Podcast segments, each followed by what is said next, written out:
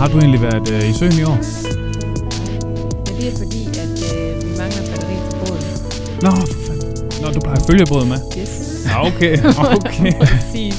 Okay, det er lidt andet setup, det jeg kører med Aalborg i hvert fald. Ja, så øh, en eller anden årsag, det var så et bilbatteri, den er, den er, den er forsvundet.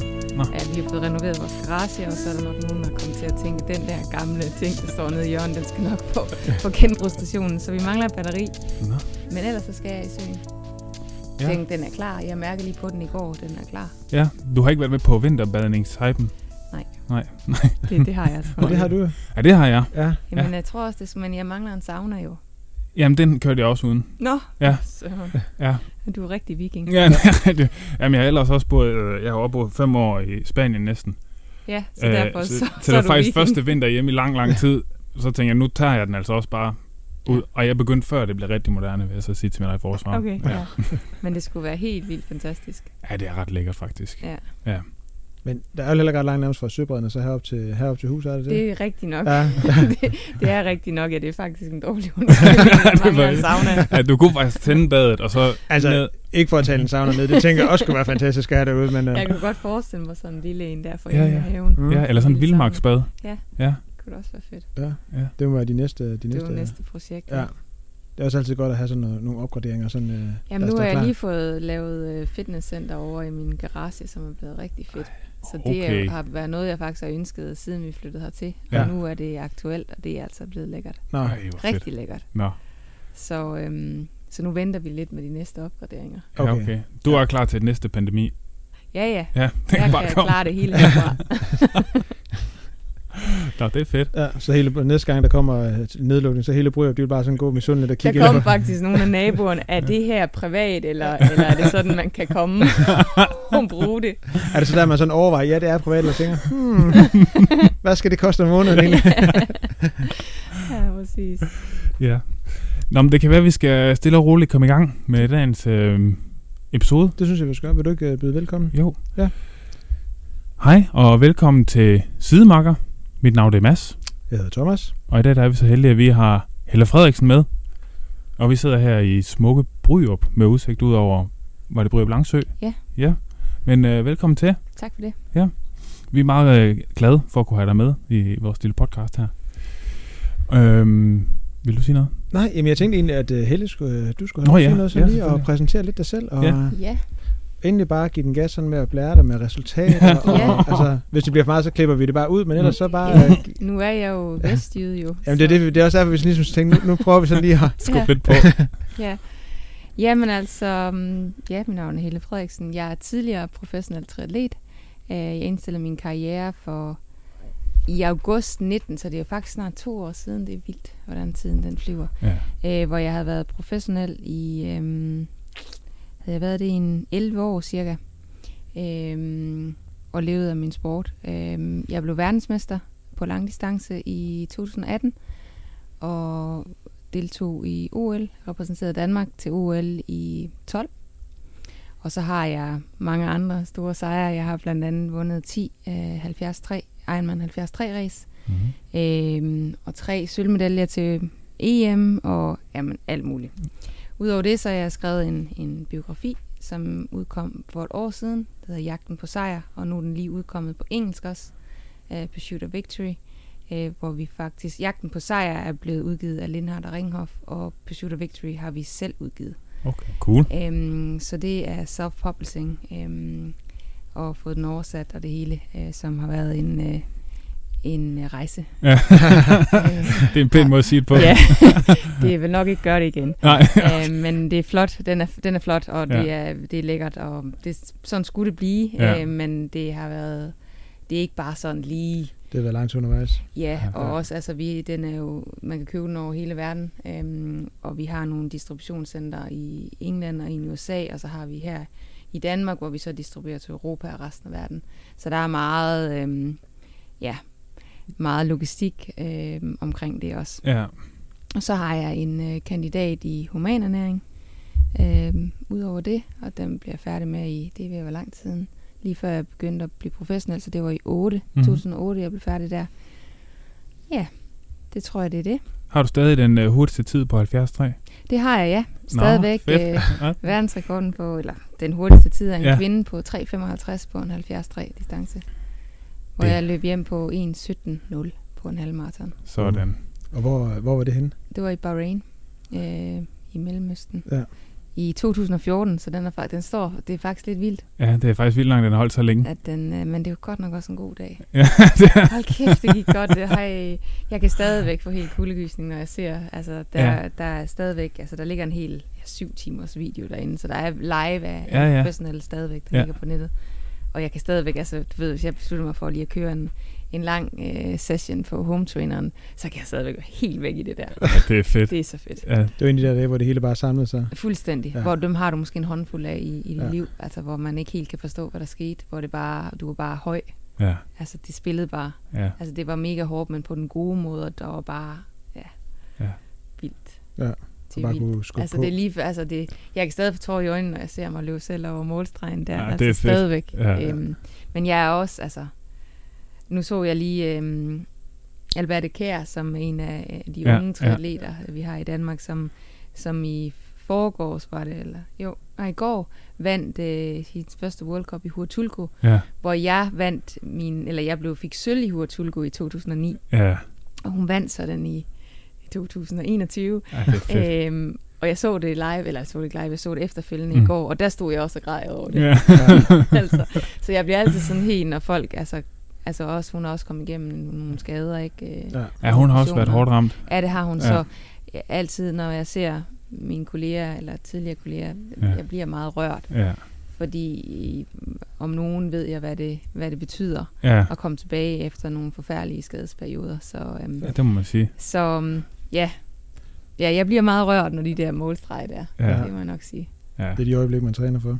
Det er det. Ja. Det er, og, og når du løber over målstregen, eller, eller opløbsstrækningen, den måde, du reagerer på, og alt det, der kommer ud, det er jo ikke bare det race, det er jo alt det, der Mm. mm. kostet, eller hvad det har taget at nå dertil, og Ja. hvad du har gået igennem, og hvor mange gange du har været nede og bide i græs. Altså, det er ligesom, du gennem gennemlever hele det der, Ja. i, i løbet af de der et minut, ja. eller hvor lang tid du har tid til at, hvis du vinder, altså om, hvor langt du er foran, hvor lang tid du har tid til ligesom at tage det hele ind. Altså det, man kan slet ikke være i sig selv. Altså man kan slet ikke Nej.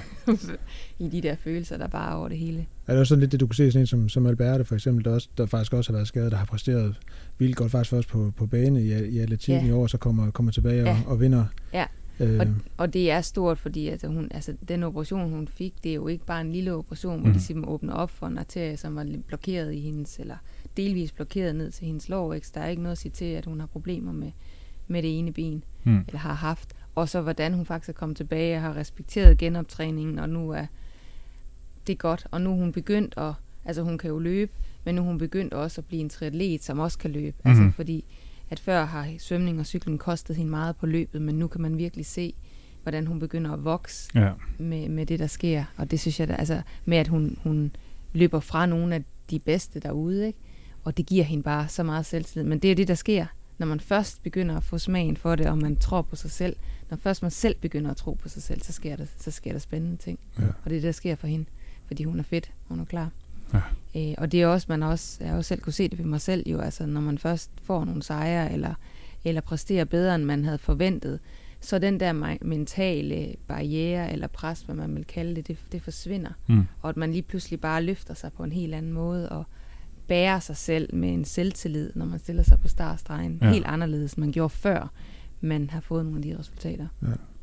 er det sådan den der kliché om, at den, den, den sværeste sejr, det, det er den første. Ja. Ja. Altså derefter så, så er det nemmere sådan at visualisere, eller, sådan at forestille sig, at man godt kan vinde igen, fordi man har gjort det en gang. Jamen, det er ingen tvivl om. Ja. Ja. Det er ingen tvivl om. Altså, en ting er, at man kan have nogle gode træningsresultater, men det er bare ikke det samme, Mm. mm. som at når du først får det til at hænge sammen i konkurrencer, fordi altså, men det mentale er, betyder nærmest det hele. Mm. Altså, det er jo tit, at når man står på startstregen, at der er måske 10, der kan vinde, og vi er måske mere eller mindre lige fedte alle sammen.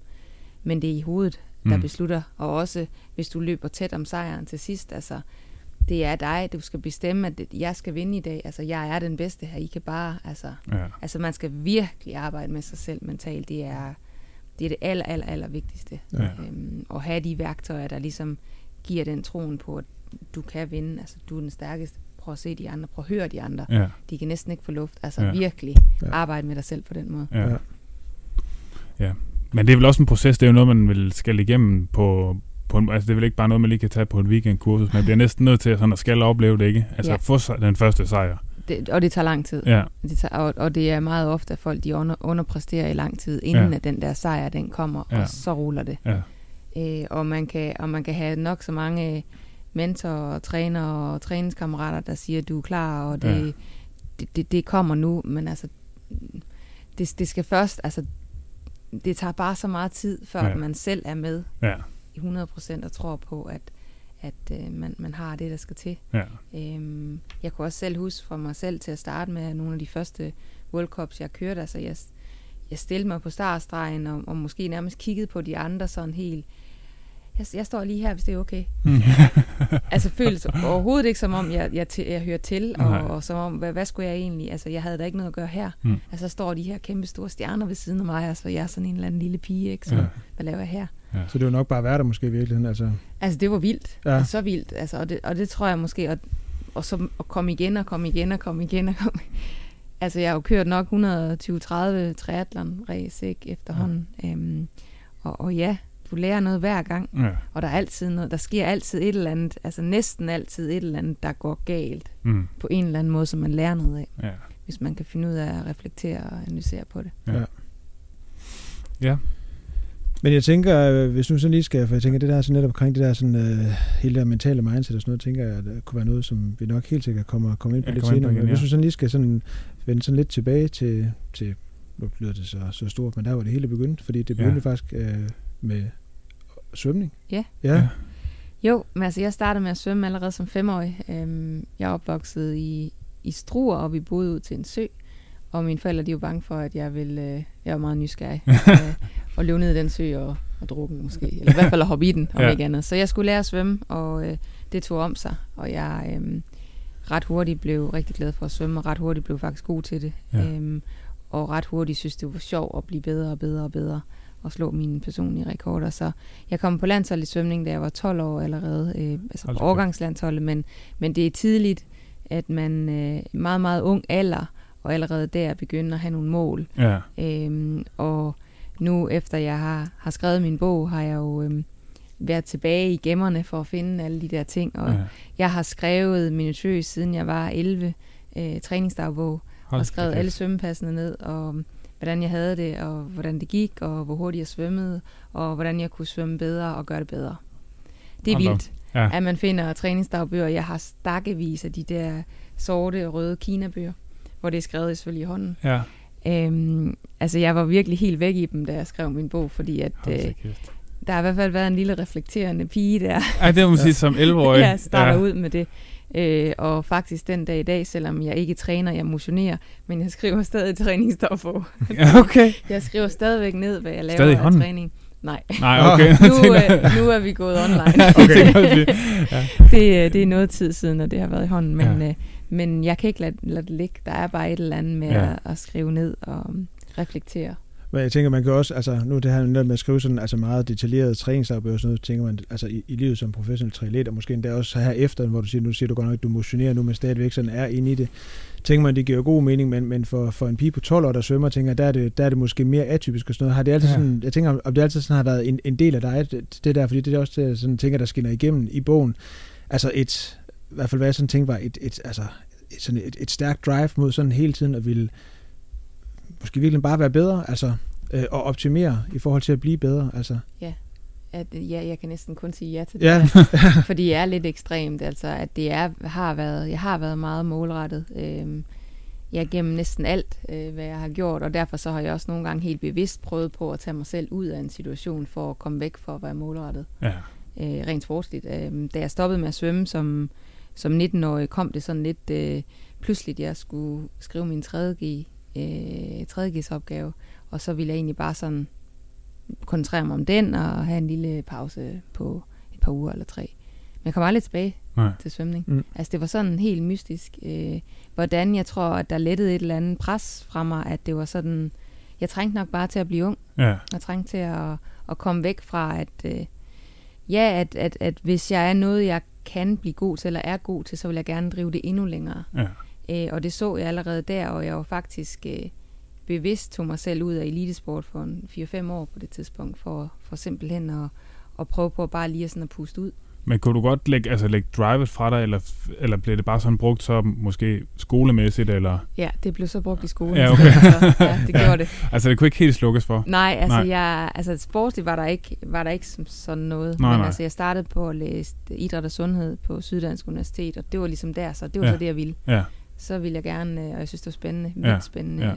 Alt, øh, specielt træningsfysiologi og humanfysiologi, var, gik jeg meget, meget op i. Ja. Øhm, men så kom der jo, begyndte det jo dernede, at jeg begyndte at løbe nogle motionsløb, og ja, så var jeg med til sådan noget Femina-løb og alt for damerne, og der var en masse, jeg boede i Odense, ja. der var en masse Odense løber, som jeg vandt, og det var jo sjovt. ja.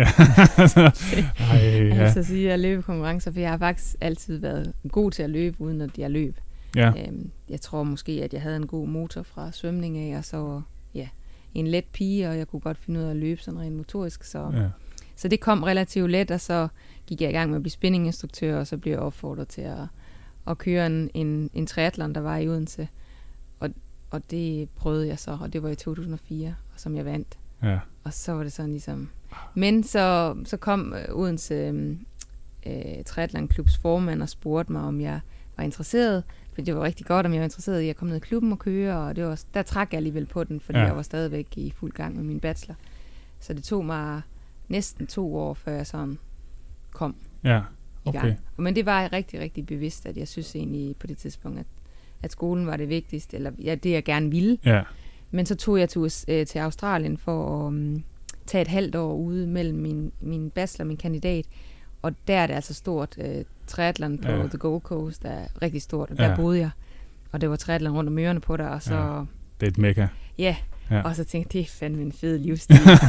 altså, det, ej, det var små børn, var 10 år, der bare Ja. ja. kørte triathlon, og man mødtes om morgenen klokken, klokken halv fem for at træne, og folk var bare så morgenfriske, og det var bare så fed en livsstil. Og Ja, så blev jeg totalt bit af det. Ja. Og, og mødte nogle af, af mine, ja, nu er det mine tidligere kolleger, men på det tidspunkt nogle, jeg så op til, ja, nogle rigtig store stjerner i Australien, som faktisk øh, viste mig lidt, hvor er det, hvad man skal gøre hernede, og hvem skal du blive trænet, og hvilken gruppe skal du tilhøre, og det var jeg faktisk øh, utrolig starstruck, at Ja. de ville bruge tid på mig, ja. og så var jeg hugt, altså.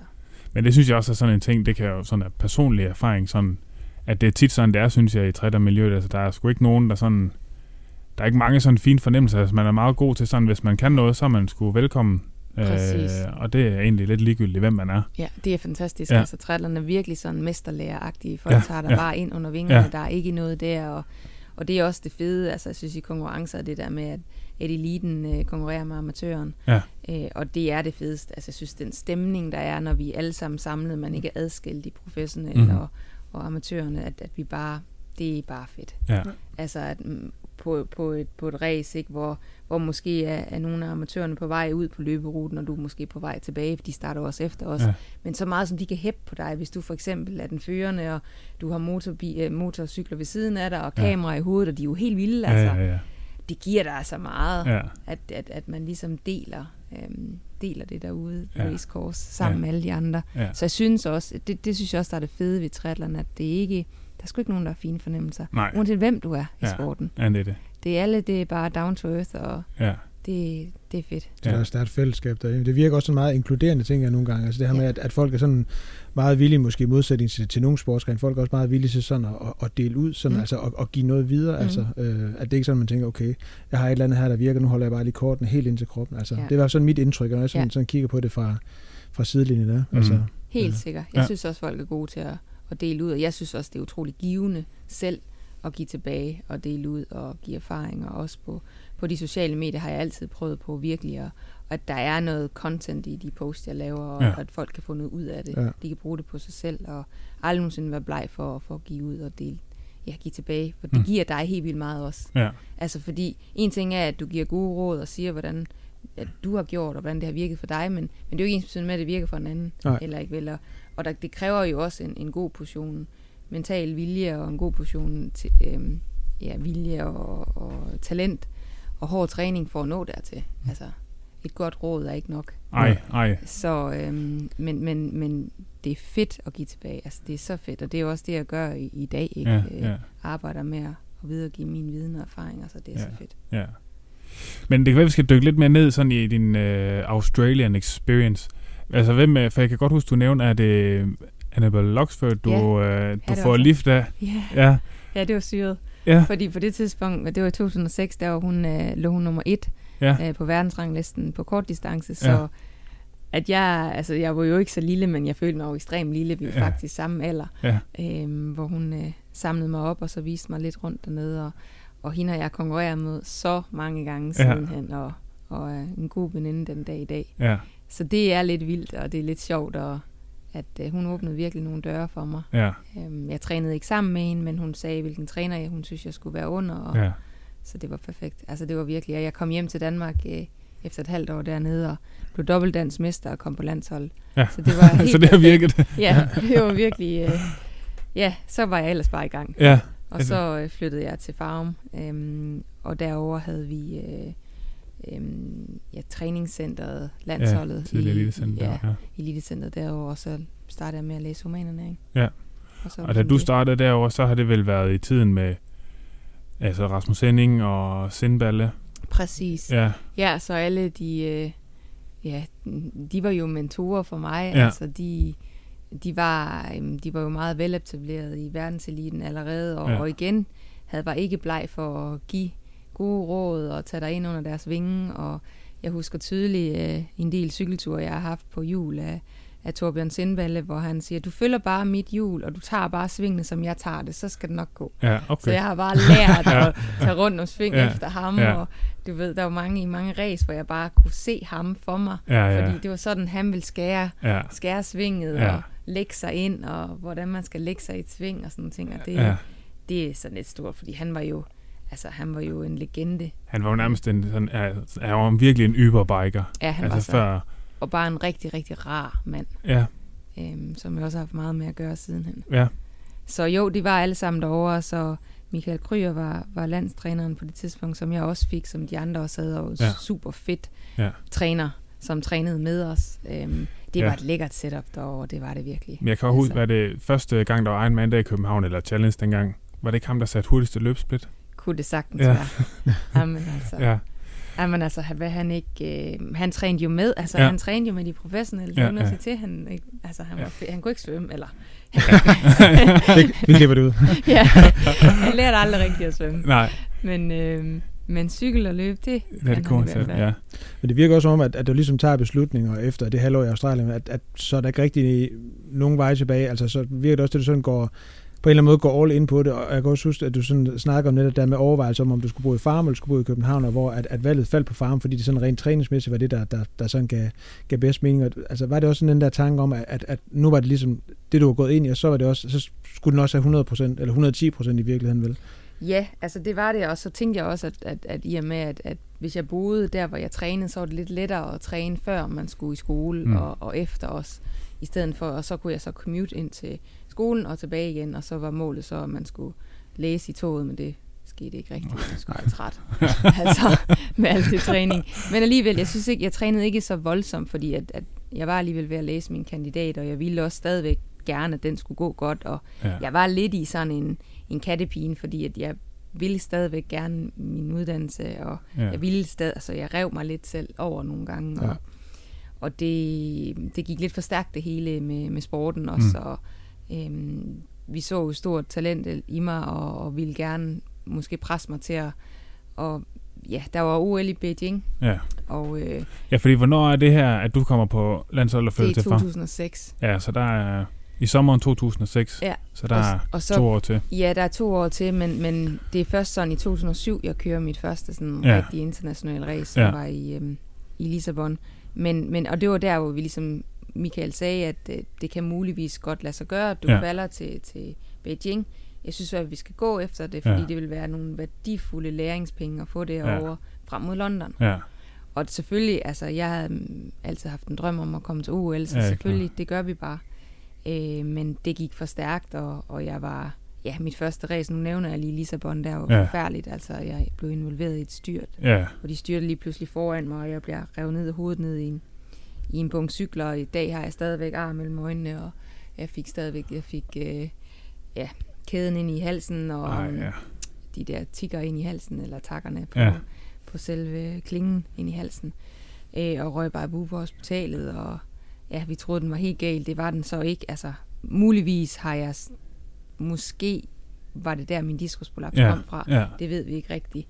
Men det var mit første World Cup, og det var, øhm, det var lidt voldsomt. Ja, Velkommen til livet som professionel Ja, triatlet. præcis. Ja. Ja. Ja. Det, det, var, det var meget, meget voldsomt. Øh, og jeg kan huske, at jeg ligger på hospitalet, og, og jeg skulle tisse på et tidspunkt, men det måtte jeg ikke, fordi de var bange for, at de kom og gav mig sådan et bækken, Ja. ja. fordi de var bange for, at der var noget galt min ryg, så jeg måtte ikke øh, flytte mig, inden jeg blev scannet. Så jeg blev scannet helt vildt ja. ja. for at finde ud af, at jeg var okay.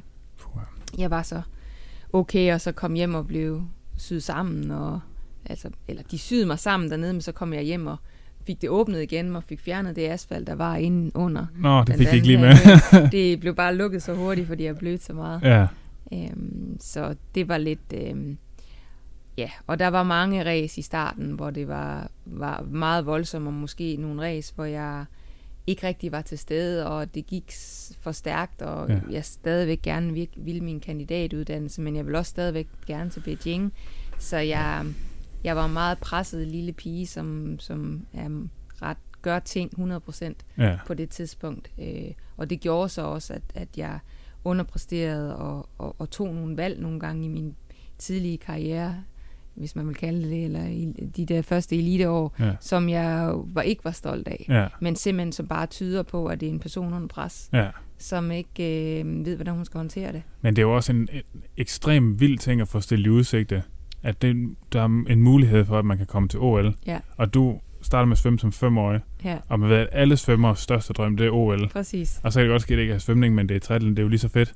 Præcis. Altså, hvordan skal man, det kan man jo ikke... Øh, nej, nej. Du nej. kan ikke have et rationelt forhold til det på en eller anden måde. Præcis, og også når man har landstræner og siger, at øh, du har potentiale, du Ja. ja. kan blive rigtig god, og Ja. ja. jeg tror på, at vi kan komme til OL, og det var sådan lidt, okay, hvis du siger det, Ja, ja, ja. altså så siger man jo bare, Ja. ja. så gør vi det. Ja, ja, ja, fuldstændig. Ikke? Fordi Ja. Så kræver det meget ligesom at sige, "Ej, skal vi ikke lige klappe hesten og lige tage det stille Ja. og roligt? Og, Det kan man jo slet ikke, det kan Nej. man sige 10 år senere Ja. næsten. Ja, ikke? ja, ja. Altså hvor man, eller måske i hvert fald 5-7 år senere, ja. hvor man bliver meget mere moden som atlet, Mhm. mm-hmm. og kan finde ud af at sige, okay, ved du hvad, ofte er det altså meget bedre at tage et skridt tilbage lige og trække vejret. ja. Ja. Øh, end at det skal gå så stærkt i starten. Ja. Øh, og det plejer jeg også altid at sige til unge mennesker. Altså det allervigtigste, I kan gøre lige nu, det er at være tålmodig. Der er ikke noget, I skal nå. I Ja. har masser af tid. Ja. Tag det stille og roligt og få bygget en stærk krop op og en stærk hoved op. Ja, Og så kommer det. Ja. Så ruller det. ja, Det tager 10 år at lave en mester. ja. Du, det sker ikke på første år. Nej, nej, nej. nej. Stille og roligt. Jeg var Ja. oppe og holde et, et øh, foredrag og undervise nogle af de unge fra Aarhus 1900 her for et par uger siden. De havde en træningslejr oppe i Fjertslev. Mm. Og det var også det, jeg sagde til dem, det var, de var blandt 15 og 20 år, så det er en af unge mennesker, ikke? Ja. Hvad man ligesom sådan, koldt vand i blodet. Altså, Ja. de er jo, og det er jo mig selv, da jeg var svømmer også, jeg kan Ja. godt se det, ikke? Ja. Ja. Men, men tit svømningen, dengang stoppede man tidligt, hvor triathlon, der kan man jo blive ved Ja, ja. lang, lang, lang tid. Ja. Ja. Det er jo Altså. tit, at det er langt, et godt stykke op på 30, før man overhovedet når i nærheden af noget, der... ja, er virkelig stort, ikke? Ja, ja, ja. Du kan se sådan en... Jan Frodeno snart 40 år, ikke? Han er... ja. Altså, Han bliver 40 om en måned. sådan ja, han er ikke til at skyde igennem.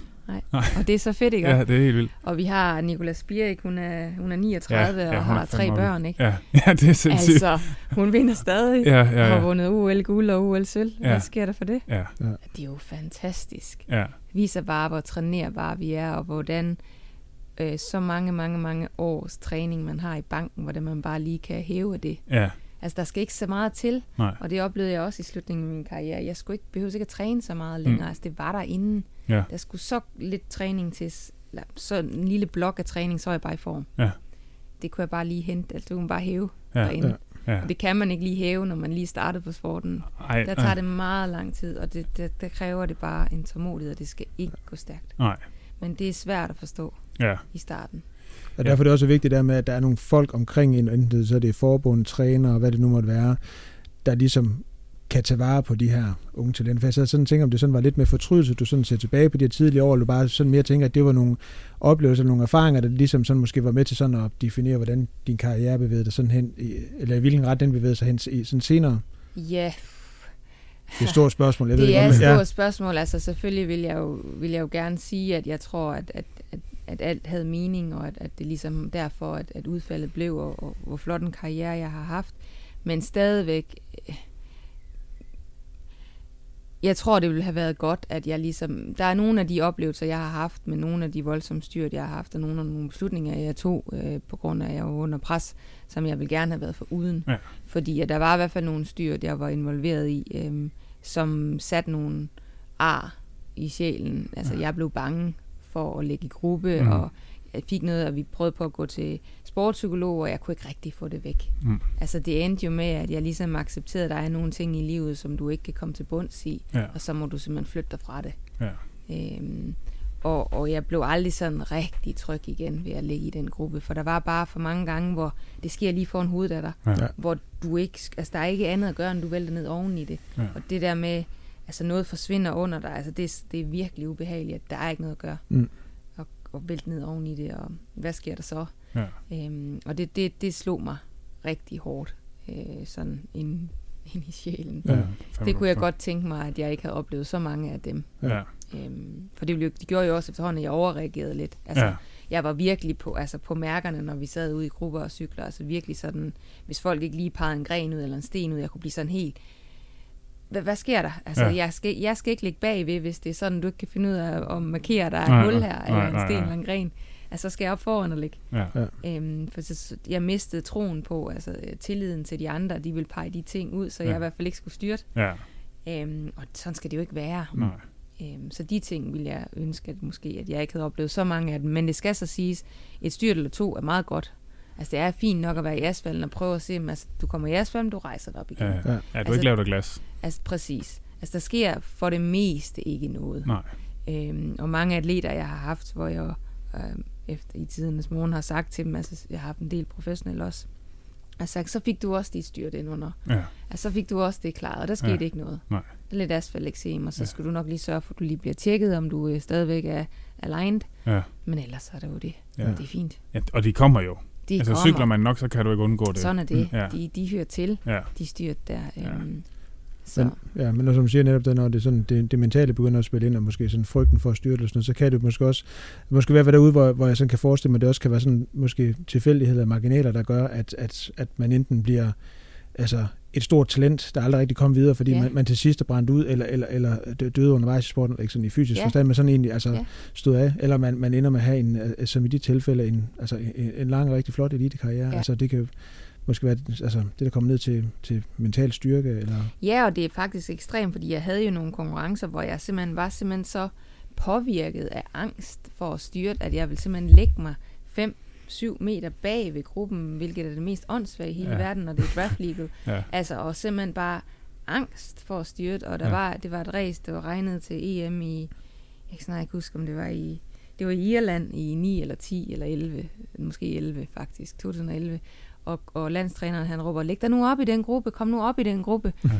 Og jeg kunne bare ikke komme op i den gruppe. Jeg lå bare de der 5-7 meter bagud, som er det mest dumme i hele verden at Ja. gøre, men bare var angst Ja. for, at de skulle. Ja. Ja. Øh, så havde jeg da om ikke andet, kunne jeg da flytte mig fra dem, hvis det var sådan, jeg lå 5-7 meter væk fra dem. Ja. Så der var nogle situationer, hvor jeg virkelig var påvirket efterfølgende. Ja. Øh, men så havde jeg også nogle gode race, hvor jeg ligesom fik det okay lagt frem altså, men, men stadigvæk, det sad derinde. Ja. Øhm, så da jeg så skifter over til at, at køre non-draft, øh, der skete der i hvert fald Ja. løjer derude. Ja. Ja. Så fik jeg lige pludselig mit cykelpotentiale vist. Ja, præcis. Altså sådan den følelse, du har, altså det, at, at, at da du kørte det her, altså de her drafts, det er jeg tænker, det, sådan som, som jeg forstår det, altså nu, og nu kan det godt være, at jeg afslører min, min, min uvidenhed om triathlon, at, at det, det kører du faktisk helt frem til, til du er, er deltager i uh, OL i, i London Ja. i, i 2012. Ja. Ja. Ja, det er, non eller det er draft legal hele vejen. Ja, Ja. ja. Altså alt var frem mod OL, og så efterfølgende der.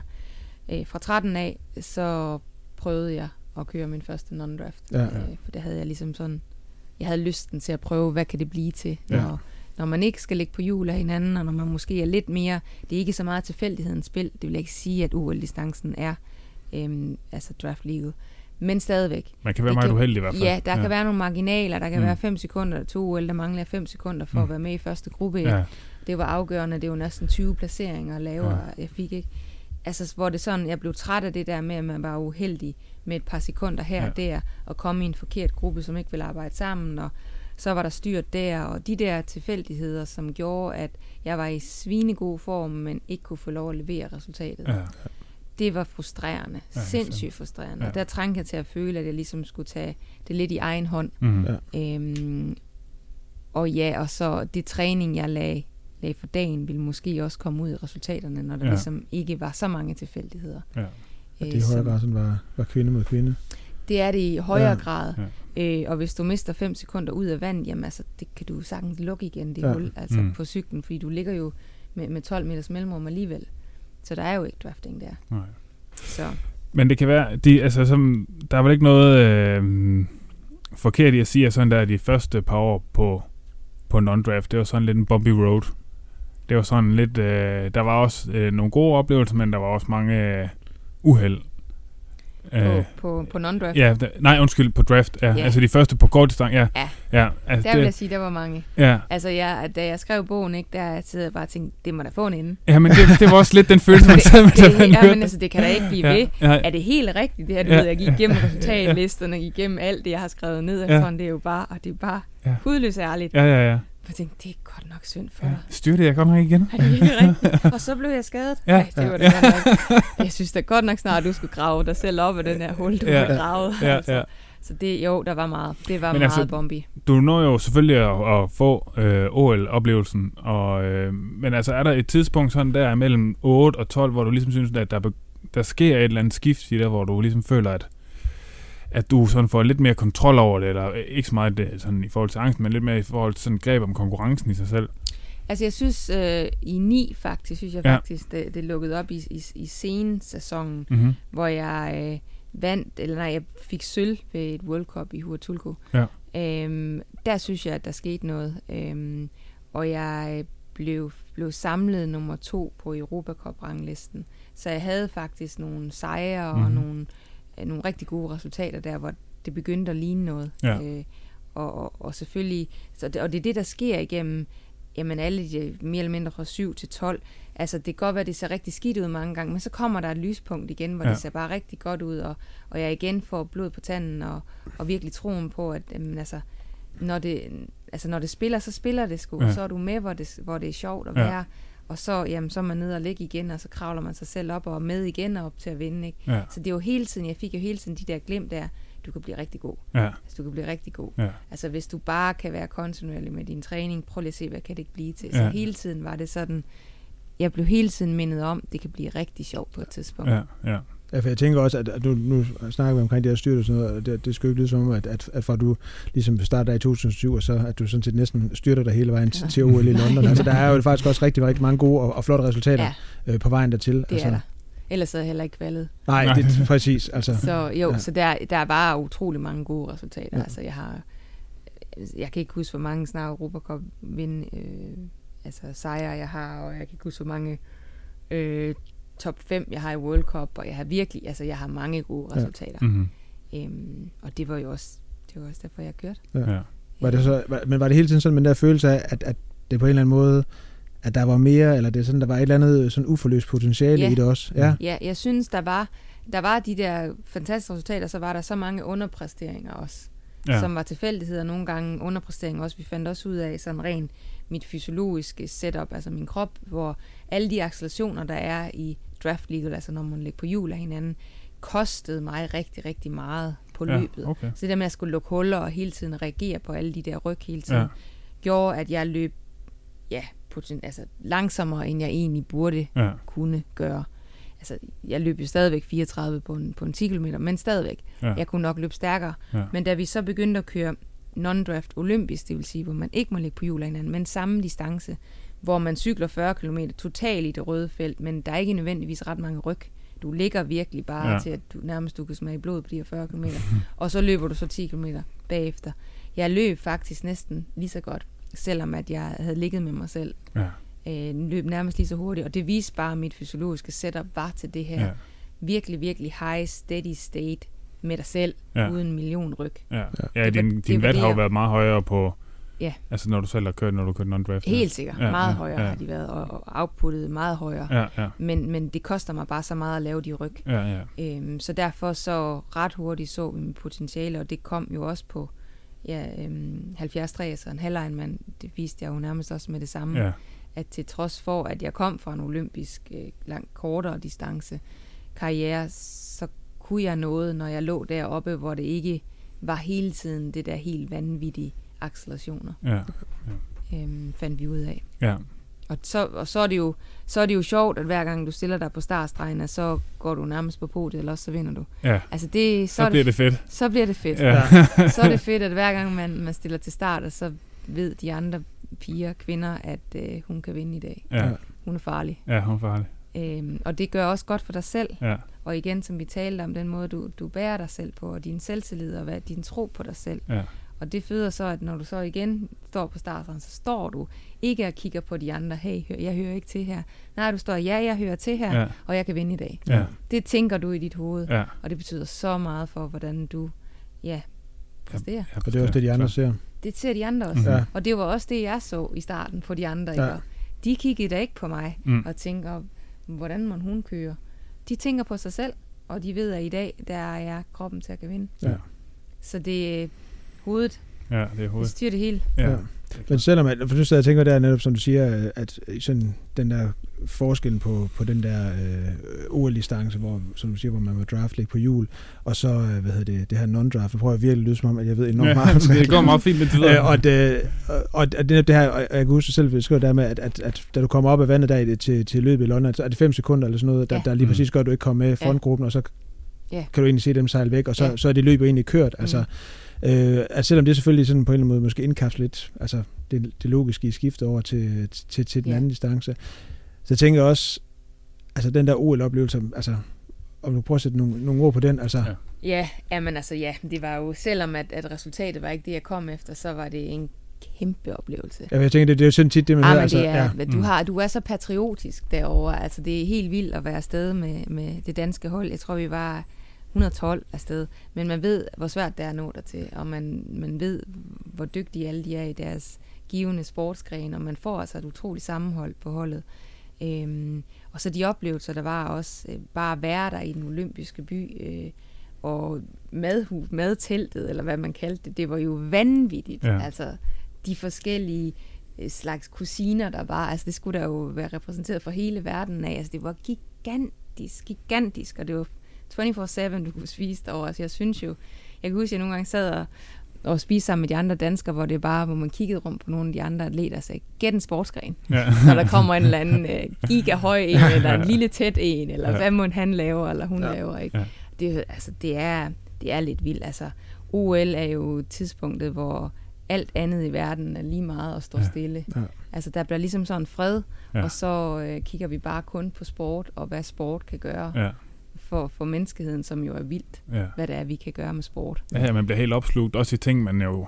Øh, slet ikke øh, Ja. interesserer sig for. Ja, Sidder man og, men man ser det jo hele tiden, Ja. ja. og det er så fedt, at der kommer OL i år. Ja. Altså, det Ja. er så godt, at Ja, det vi, kommer. vi, vi sad og snakkede om det på vej herned, altså den der pludselig interesse, man pludselig kan få i, i gulvgymnastik eller et eller andet, og så tænker som om, Ja. det er da den mest fantastiske sport nogensinde. Ja, altså, den Præcis. der pirouette, hun laver, Ja. ja. den står rundt med, den er fandme fin. Jamen, vi er så fascinerede jo, men det Ja. er jo fordi, at, at, at åh, det der med at beherske kroppen, og Ja, ja. det, man, ja. ja. man træner sin krop til det ultimative, er jo bare så interessant. Ja.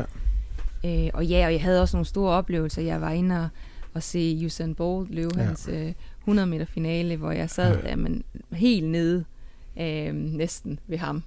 Øh, Shit. og jeg var alene derinde. Jeg, jeg var sponsoreret af Nike, og jeg havde fået billetter fra dem. Um, og jeg var sådan, kunne slet ikke være i mig selv over, Nej. hvor vildt det her det var. Og, Nej. og filmet og sendt øh, billeder og film hjem og sådan. Skulle dele det her med mig, fordi det er, Ja, ja, det er så syret det her. ja. Um, så det var, nogle, det var nogle store oplevelser Ja. hvert år. Ja. Um, så alle, der går med en lille drøm om at skal til OL, eller gerne vil til OL, blive ved og blive ved og blive ved. Ja. Og det er så stort, uanset hvilket resultat du får med hjem, Ja. så er det bare så vildt, og at jeg vil gøre det igen. Altså. Ja, ja. Så den der, selvom det, det lyder som, som en stor kliché, så er det jo altså, den der oplevelse for livet, altså uanset også, altså selvom man selvfølgelig også kan have sportslige ambitioner, det havde du helt sikkert også, der, der var Ja. større end dem, som, Ja, ja. som du tog med derfra, Ja, altså ja. så, så er det en oplevelse, som, som, som sidder. Absolut, Ja, absolut. Så Ja. også som jeg er stolt af, ja, at øh, jeg nåede der, dertil. Mm. ja. Ja. Ej, jeg kan godt se den Usain Bolt løb. ja, Ja, armen, det Ja. var også. Ja. Ja, Og det var, han var jo armen, men han var jo så stor. ja. Ja. Men jeg tænker Lidt også, en at det, showman. Og det var, Ja. en, og det var en, en aften, ikke? Og der var bare øh, blitz af kamera ja, ja. overalt i det den stadion Ja. der.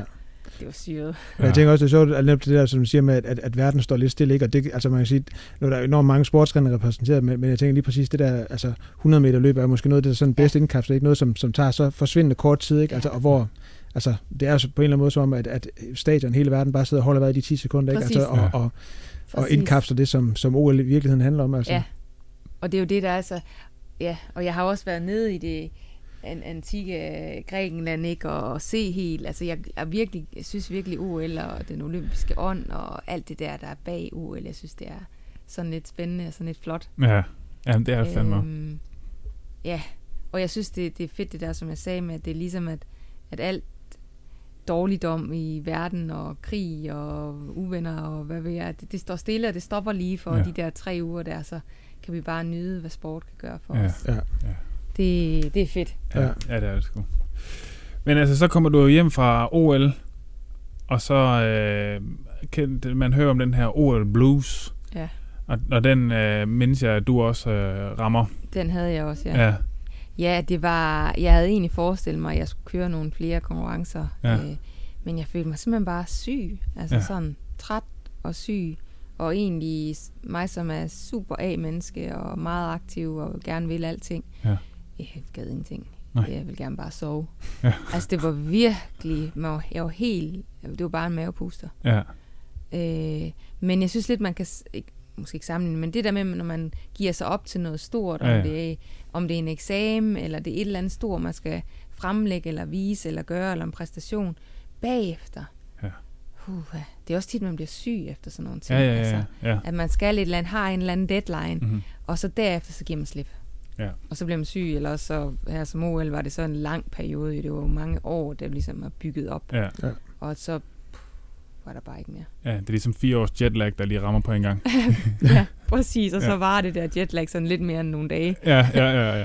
Ja, det var nok, ja, det var de der små tre uger, tror jeg. Ja. At, inden jeg sådan ligesom sådan synes, okay, nu kan vi godt ja, prøve måske at lave noget igen. ja. Ja. Men som du siger, det er jo også, tænker jeg, altså fem års altså fokus, der Ja. på en eller anden måde bliver, altså, Mm-hmm. bliver omsat øh, og, og forløst i London, ikke? Ja. Altså, og så kommer på, på bagkant af det, ikke? Ja. Altså, så, Ja, og så er det også sådan et, hvad nu? Ja. Altså selvfølgelig havde jeg, altså jeg kan huske da, til afslutningsceremonien, hvor, hvor fakten blev givet til Rio, ikke? og hvor jeg stod og tænkte, det skal jeg. Og så den gang, så skal jeg på podiet. Altså det stod virkelig tænkte Mhm. mm-hmm. sådan, nu, nu skal det være, ikke? at det er det, jeg vil. Øh, og var tændt mod Rio, virkelig tændt mod Rio, da jeg står til den afslutningsceremoni. Øhm, og troede jo også, at det var det, jeg egentlig skulle til at starte med, i, da jeg gik ind i 2013. Nu starter kval i to år inden OL, så ja, 2013 kunne jeg jo bruge som sådan lidt et, øh, et test and trial år. Mm. Men det var da Rio, tænkte jeg. Ja. Ja. Det skal jeg da. Jeg skal derover og vise, hvad jeg, hvad jeg duer til på den her distance her. ja. så det er ikke sådan, du kom hjem fra, fra London og tænkte, så slut med det, nu skal jeg videre til, til, til, til den nye distance? Eller? Nej, det var det ikke, ikke på det tidspunkt. Nej, Mm. Øhm, men jeg havde jo så 13, som jeg tænkte, at, øh, at jeg kunne prøve at køre noget, nogle længere distancer og noget non-draft, og så se, måske have det lidt anderledes, altså nogle, nogle race uden pres, og have det lidt sjovt, hvis Mm. man kan sige det på den måde, hvor det ikke handlede om at samle point til OL, men det handlede bare om at komme ud og, og køre nogle racer og, og få nogle lærepenge. ja. Øh, og så tog jeg jo til USA øh, der i 2013 i, øh, i foråret 13, og der skete der virkelig meget, da jeg rykkede derover Ja. på træningslejr med min, træ, min kanadiske træner på det tidspunkt. Ja, Joe, Joe Filio. Ja. ja. Præcis. Ja, og til dem, der ikke lige ved, hvem han er, så er han jo altså nok det ypperste Ja, inden for ja, trænere i, i triathlon. absolut. Altså, Ja. ja. han har mange, mange verdensmestre og, Ja, øhm, under sit navn, og også træner et øh, Joel Filial squat, altså Ja. international squat, han Ja. har, hvor de, de flytter sig sådan lidt rundt omkring og har træningslejre rundt omkring i verden, og så tager de sig til race, men det er primært kortdistanceatleter, han Ja. har. altså har han jo lige sådan en håndfuld af de absolut hotteste inden for, inden for kort distance. Ja, præcis. Ja. Altså de bedste af de bedste Ja. ja. har han. Og, og på det tidspunkt, jeg startede med ham i 11, øh, og det var jo så året inden OL, og det Mhm. var også sådan lidt kontroversielt at skifte for landstræneren på det Ja. tidspunkt, men det gjorde jeg. Øh, jeg havde lidt brug for at, at prøve lidt at gå min egen vej, og, Mhm. og jeg havde brug for en, en anden til at se på mig, Ja. øh, så jeg kunne forhåbentligvis levere nogle de resultater, jeg vidste, jeg, jeg kunne. Mm-hmm. Øhm, så jeg havde, øh, jeg var under Joel, eller trænet med ham fra 11 til 17. Mm-hmm. Så det var mange år. Ja. Øh, og han har virkelig, altså han har fået så meget ud af mig. Altså, Ja. øh, jeg, har, jeg skylder ham kæmpe tak Ja. for, hvor jeg nået til i sporten. Ja. Ja. Jamen, han, har får, han får meget, øh, meget ros rundt omkring. Ja. Ja. Og han er meget, meget stille mand. Ja. Øh, han går meget stille rundt med dørene med hans lille sort bog, og skribler lidt i den, og. Du ved, deler ikke ud af alt for mange tillægsord, og hvis der er, man får noget for at vide, at det var godt kørt i dag, Ja. ja. så, er det, så er det helt vanvittigt. altså som i, wow, altså Ja. ja. hvis man får sådan et Ja. eller andet, så et, et, et fint Ja. kompliment. Ja. Ja. ja, man Øhm. kan jo lytte til hans øh, podcast, øh, så kan man jo få lidt et indblik i, hvad det er for en Ja. mand, kunne jeg forestille Og så er mig. han meget øh, intellektuel, og Ja. ja. man kan få Ja. nogle utrolig spændende samtaler med ham. Ja. Altså, det var, synes jeg, der var spændende, og han Ja. var rigtig lydhør for, når man havde idéer, og man kunne altid spare med ham. Ja. Det synes jeg, der var fedt. Vi havde nogle mega gode samtaler. Ja, så er det så der i 13, du begynder at eksperimentere med non-draft, og starter på altså, stadig det samme distance, men så non-draft i stedet for. Øh, og det viser sig jo så at være en god beslutning, Ja, at ligesom begynde at gå den vej. ja. Øh, og øh, hvornår er det, du kører så først øh, 73? Den kører jeg um, i marts 13. Ja. Så det var faktisk, der kørte jeg i Puerto Rico, Ja. øh, og det var... Ja, jeg havde kørt på en enkelt starter i, i en måned inden, Ja. Så det var meget, og jeg var... Ja, der, vi har nogle billeder for det race af, at det er alt andet end aerodynamisk. Altså, det er totalt, jeg sidder totalt op, altså Ja, virkelig, ja. altså helt op i luften med hovedet, altså, ja. så der er virkelig god vindmodstand, altså jeg kunne lige så godt lade være med at have haft en, en, en tri, tri, tri styr på. ja. Men, øhm, og det var et fantastisk felt med to tidligere verdensmester, der, der stillede op også. Øhm, blandt andet Leander Cave, som året forinden havde vundet både Hawaii og Ja. ja. 73, Ja, legende. verdensmester der. Så, øhm, og det ender jeg med at vinde, det race. Ja. Øhm, og det var lidt, det, det, der er lidt nogle sjove historier derfra, fordi at, øh, at ja, at for det første så vidste jeg slet ikke, hvad jeg kunne. Øhm, og Ben og jeg havde min, på det, på det tidspunkt min kæreste, men nu min mand, havde snakket om, at, øh, at jeg skulle ikke øh, komme med, op, komme med op af vandet i første gruppe, det havde vi forventet, jeg ville gøre. Og så når jeg så kom ud på cyklen, så skulle jeg bare tage ved lære af de andre. Jeg skulle ikke sådan op og vise øh, fladet eller noget som helst. Jeg skulle Nej. bare tage ved lære af de ja. andre, og så følge med. Øhm, og det er jo selvfølgelig non-draft, så det man ligger på 12 meter. Og så, og så må vi se, hvad jeg kunne på løbet. Og det ender så med, at jeg kommer op af vandet, jeg tror med, med en forspring på 45 sekunder. Ja. Og Ben, han, øh, han er bare sådan, står bare og skriger. Fuldstændig. Just go, just go, head down, go. og så, jamen, så kørte jeg jo bare. Og Så der havde røg alle øh, aftalerne. Ja, fuldstændig. For det, hvad skal vi gøre? Og så han havde, på det tidspunkt, havde han, der var et øhm, dansk triathlon-magasin, der hedder Triatleten, Ja, jeg der hed Triatleten, som Ben han startede op, til trods for, at han hverken kunne tale eller skrive dansk Ja, på det klasse. tidspunkt. Og det var sådan et printmagasin jo selvfølgelig, for Ja. der var jo ikke rigtig et dansk magasin på det tidspunkt for triathlon, så det havde han startet op. Så på det tidspunkt var han jo, havde han fået et media pass. Ja. Så han var kommet øhm, bag på en øh, motorcykel, og så øh, efter, da folk var kommet ud på cykelruten, og så skulle han ellers op til fronten, hvor Ja. jeg jo lå op. Ja. Og det tog lang tid før, at det endte med, at øh, de så mig ude, jeg tror der var jeg tror 30 km før de kom op til mig. Og da jeg kom op til mig, og Ben han spørger, er du okay? Og jeg vender bare hovedet mod ham, totalt munden, og bare sådan, og bare nikket over det, og så Ja, var fuldstændig Og så er der af stadig 60 km igen. Ja, ja. Ja. Jeg anede ikke en skid om, hvad jeg havde gang i, enten at, når jamen, jeg plejer at køre 40 km fuld skrue, det Ja. gør vi også bare, så må vi bare lige se, hvad der så sker. Ja. Det er bare gøre det to gange. Ja? Præcis. Ja. Ja. Så det var lidt, øh, du kom ud i, øh, i et helt nyt land, øhm, og øhm, ja, det gik jo godt. ja. Øh, og så, så tog det ellers, og så kom der øh, kort efter en, en kort distance non-draft også, som jeg så også vandt, og det blev sådan ved Ja, ja. med, at øh, hver gang jeg stillede op, at så kom jeg på bodet, eller Ja. jeg vandt det. Så det var sådan virkelig en øjenåbner for dig, Ja. at der var øh, et helt andet potentiale på, den her, på Helt det her format. Ja. Og da jeg kom hjem fra det der um, 73, jeg vandt i Puerto Rico, altså det, jeg var jo stadig på lejr over i Claremont i USA med ja. Joel Filial og de andre. Ja. Altså det kompliment, jeg fik af Joel, var jeg var lige ved, det var næsten bedste jo. så jeg var meget imponeret over min præstation der, Ja, okay. så øh, det var jeg jo meget glad for. Ja. Kompliment for ham på den måde. Ja. Så det gjorde egentlig skiftet sådan øh, på sigt ret logisk. Ja, altså Ja. Det, på det tidspunkt, så begyndte det stille og roligt at smuldre det der, at jeg ville køre Rio, Ja. og altså jeg kunne godt se, at min krop og min fysiologiske setup var bare bedre til Ja, det her. ja. Altså man springer jo ikke direkte ind i non-draft, der bare vinder. Nej. Altså uden at sidde aerodynamisk eller noget som helst. Det var jo bare, altså, jeg var bare stærk. Ja, Øhm, ja. Når jeg ikke var afhængig af andre, og ikke skulle have en masse ryg, og ligesom kunne diktere dagen ja. selv. Man kan sige, at dengang havde, non, eller, dengang havde drafting jo nok også lidt ry for, at cykling ikke var noget, der var sådan specielt hårdt. Altså der var, det var meget sådan at du skal være god svømmer, og du skal Ja. være god til at løbe. Ja, lige præcis. Øh, det har så ændret sig, Ja, heldigvis. Øh, men, men ja, øh, og, og der kan man sige, at min cykling kom ikke rigtig til... til Nej. jeg kunne ikke rigtig få den vist. Plus, at jeg jo havde det der med, at jeg er jo ikke så begejstret for at ligge i en gruppe. nej, nej, så slap du virkelig for det. Så, så det slap jeg jo virkelig for. Mm. Altså, på non-draft, der er det jo din egen skyld, hvis Ja. ja. du styrter. Altså, så er det jo, fordi du Ja. ja. misser et hul eller et eller andet dumt. Ja, Altså, ja. Så det, det ja, det, som, som Thomas siger, altså, det giver jo så lidt sig selv, at, øh, at det var den vej, du skulle. ja. Øh, og så var der ikke rigtig øh, nogen grund til at kigge tilbage.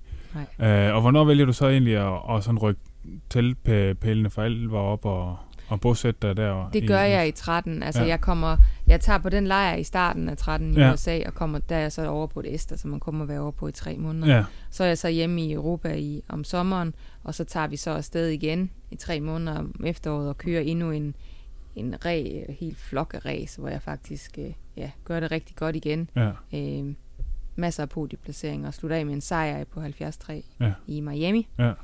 Øh, og så kommer vi hjem til Danmark, og der beslutter vi os så for, at, øh, at øh, i starten af 14, der flytter vi. Ja. Så, så mere eller mindre 13 var vi jo i USA, øh, mere eller ja men ikke, men det var i slutningen af 13, jeg tror december 13, jeg meldte mig ud af Danmark Ja, ja, og flyttede til USA. ja, ja, Øh, og så tog vi derover, og det var seriøst på sådan en, øh, en envejsbillet derover, Ja. og så, øh, så må vi se, hvad der sker. ja, ja, det er en vild Altså, følelse.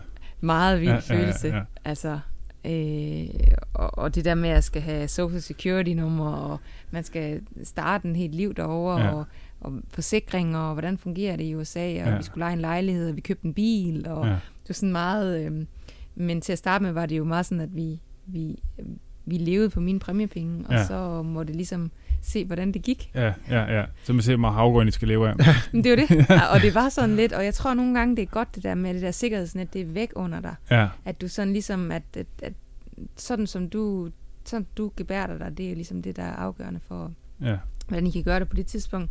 Havde Ben heller ikke noget arbejde, så det var, det var bare mig, ikke? ja, ja, ja, Som, det var vores projekt i mig, ja, ja, og, og jo bedre vi kunne ligesom lave det setup omkring mig, jamen, jo bedre leverede jeg varen, og jo, jo flere penge tjente vi, og jo bedre kunne vi leve, og så kunne vi genoptimere frem Ja. mod næste race, og ja. optimere i, i behandler, og investere i, i projektet, ikke? Ja. Øhm, og virkelig tage den der professionelle tilgang. Ja.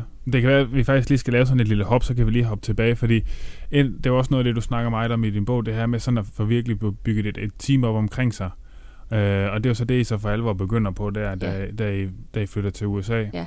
Øh, altså man kan sige, Ben han har taget sig jeg kan forestille mig lidt nogle marketings Ja. øh, ting. Ja. Og så det eneste, du har skulle tænke på, det har været øh, stå op, træn og spis og sove igen. Ja, Jeg kan godt Ja. lide, du siger det eneste. ja, ja, men jeg er klar. Jeg er klar. ja, ja. De små ting. Ja, ja, ja de, der, de der små 30 timer om ugen, det, Ja. det nu er. Jamen, vi prøvede, jeg, altså, da vi mødtes, var jeg sådan meget, jeg gjorde alting selv, Ja, ja. øhm, og måske havde svært ved at afgive ansvar, mm. og tænkte, at øh, jeg gør det jo rigtig godt, og der er ikke Ja. nogen, der kan gøre det lige så godt, agtigt, eller jeg ja. turde måske ikke at lade andre tage ansvaret.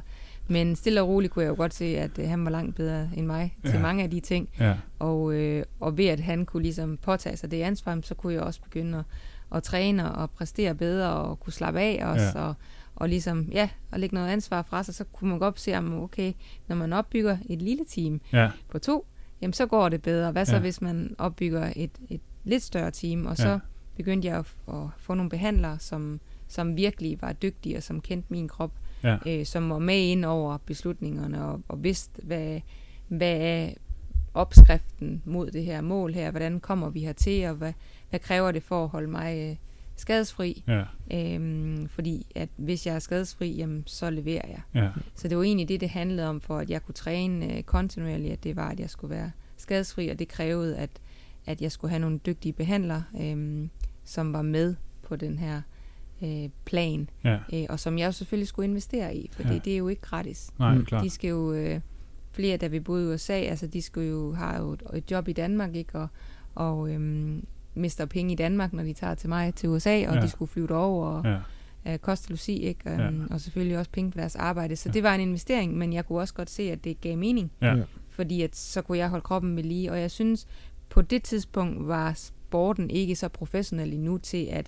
at det var ikke normalt, men det var, at, at, at, at det så man. Det Mm. så man faktisk ikke, Mm. at folk, øh, man investerede ikke i sig selv på den måde. Mm. Øhm, man kom til race selv, og bare alting selv, og samlede cykler, og var selv mekaniker, og det er fint. Ja. Det skal man også lære fra starten. Men på et tidspunkt, for at man måske kan tage det næste niveau, Ja. så kræver det måske, at, at man går ind og siger, okay, det må koste lidt, for at vi virkelig kan begynde at levere. Ja. Ja. Jeg så også tænker, hvis du sådan skal lave sådan lidt et, et, et backdrop, nu nævnte du selv i forhold til, til at du havde skrevet bogen, alle de her træningsdagbøger, som du har siddet og skrevet, da du, øh, da du, da du svømmede så, som, som helt ung, Ja. øh, at der, der i det jo også var en eller anden øh, motivation til hele tiden at ville optimere og gøre det bedre. Jeg tænker Ja. på en eller anden måde, om det bare var sådan dybest set det, det samme drive, der kommer til udtryk, bare i et helt andet skala. Altså det her med, for jeg tænker, det her kunne, havde selvfølgelig været rart, ikke? Øh, præmiepenge fra, fra sejre og sådan noget, så kan man jo enten tænke, nu køber man en smart bil og nogle dyre solbriller, så ellers bare gå ud og, og Ja. hygge sig med det. Men, men det der med, at, at det, det virker som om, der igen er det der, altså at det, det, det der drive, der skinner igennem til ligesom, Ja. hvordan er det så, jeg kan,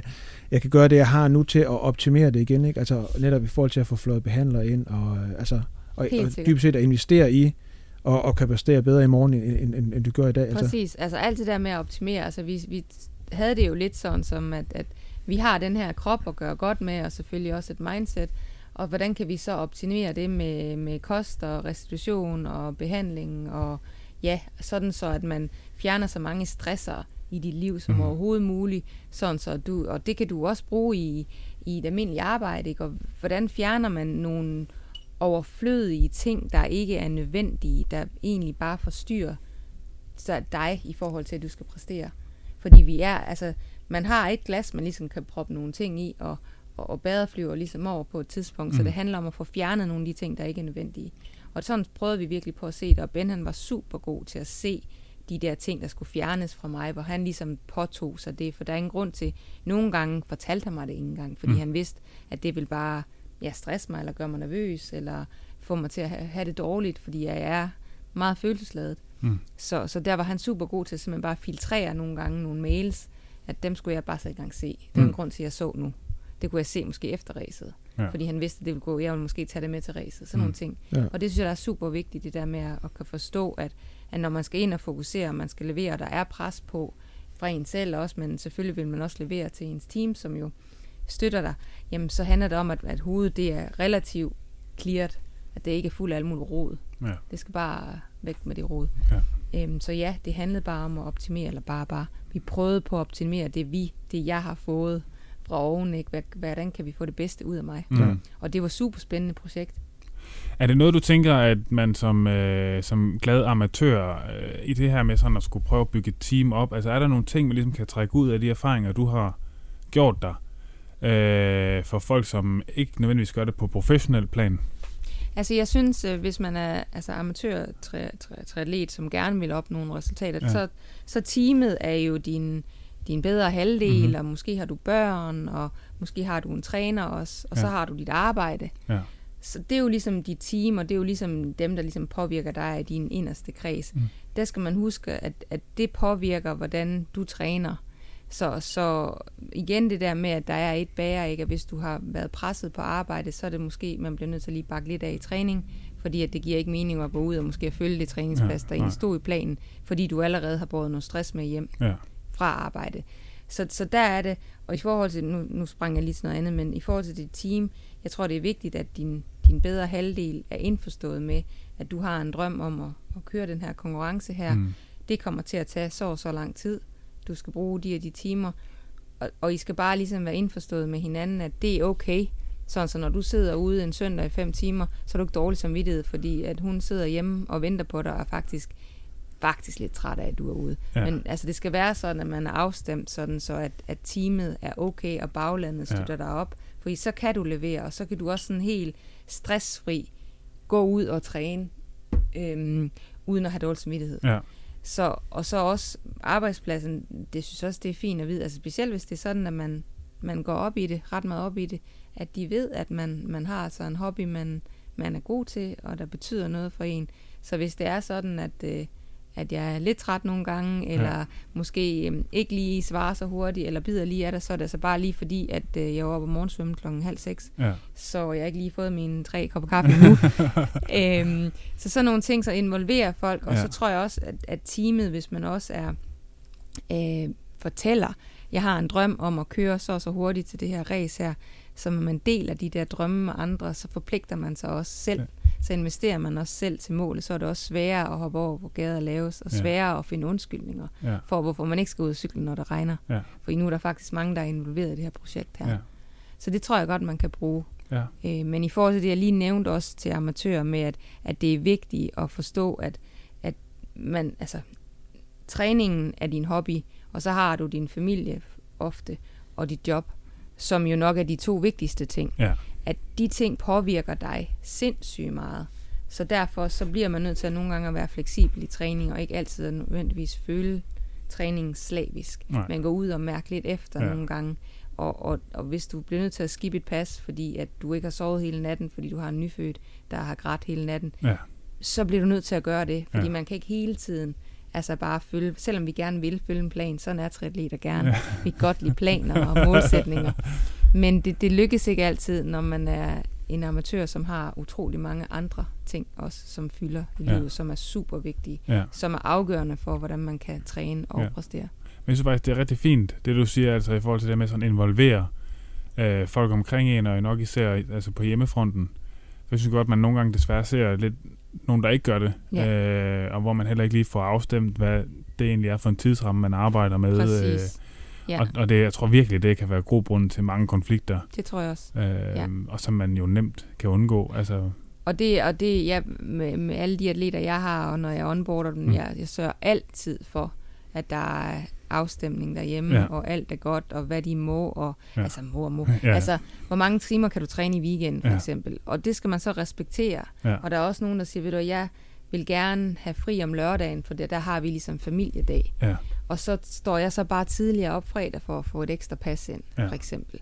Og så ligesom prøve at afstemme det sådan, så man ligesom giver og tager derhjemme, sådan, så det hele er i balance, så man øh, ikke, som sagt, det der med, at man har dårlig samvittighed. Øh, fordi hvis man har dårlig samvittighed, når du er ude at træne, så kan du ikke rigtig være der. nej. Øh, Nej, nej, fordi der er ikke noget værre, end at, at når ens bedre halvdel ikke er, ja, er glad, eller Ja. ja. så mm, stemningen er bare ikke god. Nej. Og så er man der bare ikke. Nej. Og så kan man ikke godt nok. Nej.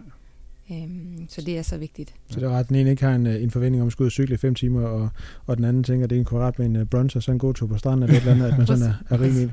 Præcis. Ja, ja. Øhm, og så siger man, okay, det er de næste tre måneder, der er det lidt intenst. Ja. Øh, og så derefter, så har jeg en måned, hvor, hvor jeg ligesom, hvor det er på dine præmisser, så må vi gøre sådan Ja, og sådan ja, og sådan. Altså, ja. så man ligesom op, opvejer det og finder en god løsning. Øh, fordi det ender også altid, synes jeg, med, at den bedre halvdel jo bliver involveret på mm. en eller anden Mm. måde, og synes, at, at han, hun er mega sej. Ja, altså, ja. er jo med. Ja. Altså, at bliver jo revet med i den Ja. her sport her. Og det er det, der er det fede, det er, Ja. når det bliver det der fælles projekt, Ja. ikke? Altså, det, er- det er en smuk ting. Ja, det er så. Altså sige, altså til, som far til en på halvandet år, det er ikke rigtig sådan er, der kan det faktisk også være meget rart nogle gange at have et træningspas, så- altså som en god undskyldning for lige at komme lidt hjem fra en gang have lidt luft. ja. Så, men jeg tænker, nu snakker vi lidt omkring det der team og sådan noget, og, og jeg tænker, måske skulle lave sådan et, et lille, øh, jeg ved ikke om det er et logisk spring, men det, nu bliver det i hvert fald bare et spring netop over til det, også et, sådan et, det er at have et team, når man så bliver ramt, for eksempel noget af det, som du også har, har været ramt af i løbet af din karriere, nemlig skader. Altså, øh, altså der forestiller man mig også, at det, det også altså igen bliver altså enormt vigtigt at, at, at kunne optimere og, og, og have et, et, et godt netværk at trække på. Altså, Ja, og der er det i hvert fald, altså i forhold til at have behandlerteam, øh, er, er sindssygt vigtigt, fordi at du, du giver ligesom din krop til dem, og så du, du tror på, eller du betror dem til, at de kan hjælpe dig med at fikse dig. Og de ligesom også, fordi de er en del af dit team, så er de også medvirkende til at, at sætte en plan op, en, en, en behandlingsplan op, og vi går ind i det her sammen, og okay, det her det er genoptræning, det her det er behandling, det er, det er hvor meget du kan og må træne, og det er til den her grænse af smerte, du må træne under. Øhm, sådan så man ligesom kommunikerer hele tiden, okay, jeg har været ude i dag og prøvet at cykle om øh, på en skala fra 1 til 10, der gjorde det ondt 3. Det er acceptabelt. Så ser vi lige, hvordan du har det i morgen, og så tager vi en beslutning om, om vi skal droppe cyklingen, eller du kører igen, for eksempel. Og det er super vigtigt, at, at når man virkelig på, på et højt professionelt plan, at man ligesom hele tiden vejer efter, fordi ja, du har lidt ondt i din krop, og det er normalt, men det må ikke gå for langt op, og det må ikke være smerter. Og, og når det, det, det er også også vigtigt, at, at når du har en skade, eller når du kommer ud af en skade, at hjernen er simpelthen så programmeret til at mærke i det område, hvor du har haft en skade, at du er super sensitiv, ja, ja. og du er faktisk, altså nogle gange så har du ondt længere, end du, at du er i orden, men det går stadigvæk lidt ondt, fordi man er bare fuldstændig kodet til ja, at mærke ja. efter. Ja, den, den tror jeg både mig og Thomas, det kender alt for godt. Ja. der, ja. Og det tror jeg, der er helt normalt, og ja. der tror jeg, man bliver nødt til at lige, også lige at stoppe op og sige, hvis du har en behandler, der siger, du fejler ikke noget længere. Ja. Det er okay. Ja. Du kan godt bare give ja. den gas. Ja. Slip det. Ja. Og lad være. Altså, for eksempel, jeg havde en, en knæskade i lang tid. Stå på begge ben. Ja. Hvorfor står du ikke på dit højre ben? Jamen, jamen, der er ikke noget galt med dit knæ længere. Det er okay. Ja. Stil dig på det. Altså ja, sådan. Ja, ja, ja. Og, og det, det, men det er jo, man, er jo, man kompenserer jo også, og så ja. beskytter du, og det er jo helt normalt, fordi ja. en smerte for kroppen er jo et eller andet noget, man skal beskytte og passe på. Ja så skriger kroppen jo, men så problemet er så, når hjernen så har, giver, giver gag i den, altså. Ja. ja. ja. men det er hypersensitivitet, det ja. er simpelthen så vigtigt, og der ja. synes jeg også nu, at jeg kan bruge mine erfaringer til atleter og sige, ved ja. du hvad, det er normalt, at du mærker noget. Ja. Det er okay. Ja. Bare gå ud og cykle. Det ja. er okay. Ja. Men altså, jeg tænker jo også, at for dem, der ikke lige øh, har fulgt din karriere helt tæt og ikke har læst bogen, altså du har jo været ekstremt uheldig i forhold til, til skader, og, altså, og du har selvfølgelig også haft din cykelstyr der, især mens du kørte kort. Mm. Altså, du har i hvert fald nok, der er vel ikke en sæson, du har gået igennem øh, skadesfri, er det? Nej. Nej. Nej, det har jeg ikke. Så det er også det der med, altså, hvordan fanden holder man øh, modet op? Øh, altså, så det er vel meget den der, så, nå, igen yeah. skal vi så lige... Ja. ja. Altså, jeg har virkelig... Øh, haft et mantra, eller noget, der hedder mit why. Ja. Hvorfor gør du det her? Ja. Øh, og det har stået soleklart for mig, øh, ja. at jeg vil være den bedste version af mig selv, og jeg vil blive den bedste, jeg kan blive.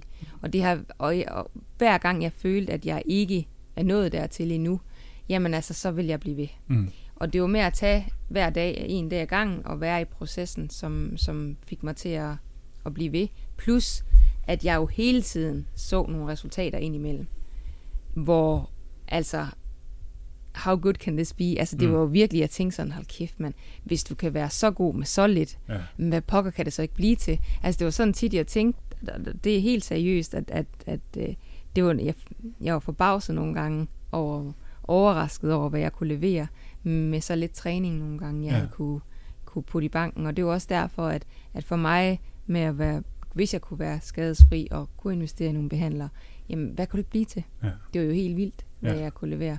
Men altså, jeg er en, en spinkel pige, øh, og tynd, og har altid været, og har nogle lange lemmer. Ja.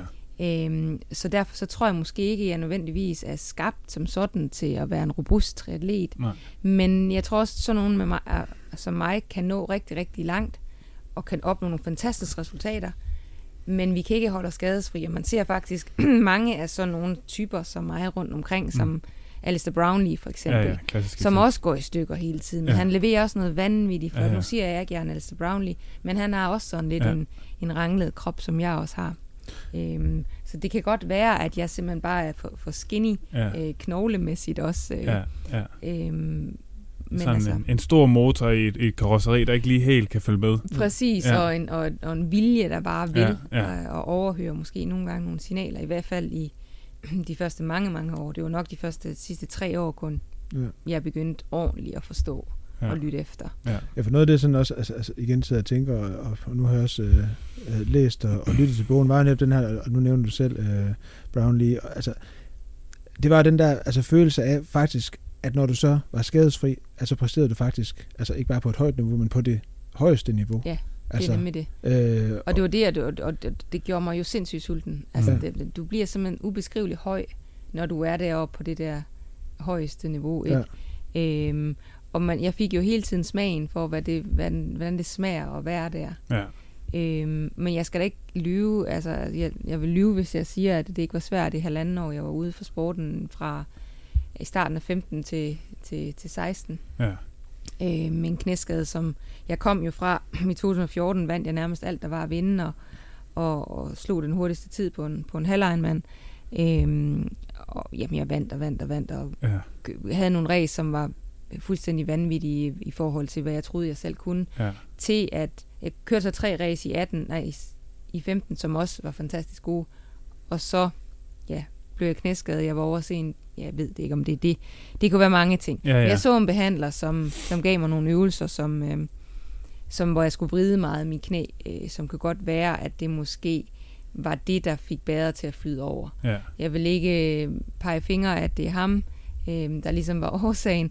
Det kunne sagtens være, at jeg havde en presset krop på det tidspunkt, ja. Ja. at der var bare et eller andet, der skulle til, og så var jeg skadet. ja, Men det startede så en kaskade af simpelthen så mange ting, det Ja. knæskade der, og jeg kunne hverken, jamen jeg kunne ikke engang stå op og lave mad, jeg sad på en stol eller Ja. noget. Og hvis du skulle nogen steder hen, så blev jeg kørt og sat til døren på en café. ja, Fra at være den bedste i verden til, at du ikke engang kan stå op og lave mad. ja, Og jeg kunne bare se, hvordan mit højre ben svandt ind. Altså, det var blevet så tyndt, Ja. fordi jeg stod ikke på det, jeg aktiverede ikke mine muskler, og det var svært. Men altså, hvor lang tid går der fra, øh, at du ligesom anerkender, okay, der, der er noget helt galt her, til at du sådan begynder stille og roligt at komme i gang med noget, der ligner træning igen? Øh, jamen, det sker i, øh, i maj, Ja. øh, Maj 15. maj 15, Ja, og så tager jeg faktisk til Danmark i slut juni, og så er jeg faktisk i Danmark mere eller mindre indtil oktober, for at være omkring øh, min osteopat, Claudia Ja. Colombi. Ja. Og, øhm, og så der møder jeg Patricia Pastra, som bliver, også bliver en af mine behandlere, som er, jamen hun er en form for fys, massør, alt muligt, kan lave en masse fascia. Hun er helt, helt fantastisk. ja, Øhm, møder jeg så der i den sommer der, og hun begynder faktisk at, at tage kæmpe ansvar i at, fordi jeg havde fået som så mange i at, at komme, komme tilbage, jeg havde fået som så mange diagnoser, ja, altså alt var Ja. der galt med det Ja. knæ der, men der var bare ikke nogen, der kunne sige, hvad vi kunne gøre ved det. nej, Øh, så jeg sad jo bare der med så mange diagnoser, og stadigvæk havde smerter, og stadigvæk og blev ved med at kompensere, og brugte ikke mit højre ben, og så bliver det jo værre og værre og værre og værre. Når du mister din muskelmasse, så, så kan du jo slet ikke, så er der jo ikke noget, der kan tage af for loadet, der går ned i dit knæ. Klart, Ja, hvis du ikke har noget lårmuskulatur, der kan bære dit ben. nej, Øh, og der begyndte hun simpelthen at tage over og hjælpe mig. Og så fra oktober, da jeg tog tilbage over til USA, der begyndte jeg at træne lidt igen. ja, Og så ser jeg hende igen i, i januar. Øhm, og så ser jeg hende faktisk løbende hele tiden, sådan i 16 nærmest hver 6. uge har jeg hende over ved mig i USA. ja, Øh, og hun holder mig ved lige. Og jeg ser også Claudio, jeg er også hjemme igen i julen. Ja. Og så ser jeg også ham, og så tilbage i USA igen. ja, Så øhm, ja, det var, det, var, det var ligesom hende, der hjalp mig til at komme, komme videre. Men, Ja. ja. men der går jamen, næsten et halvt år, inden jeg kommer i gang med at... Og det var ikke, jeg kunne ikke cykle og løbe på samme dag. nej, Det kunne jeg først næsten et år efter. ja, vildt.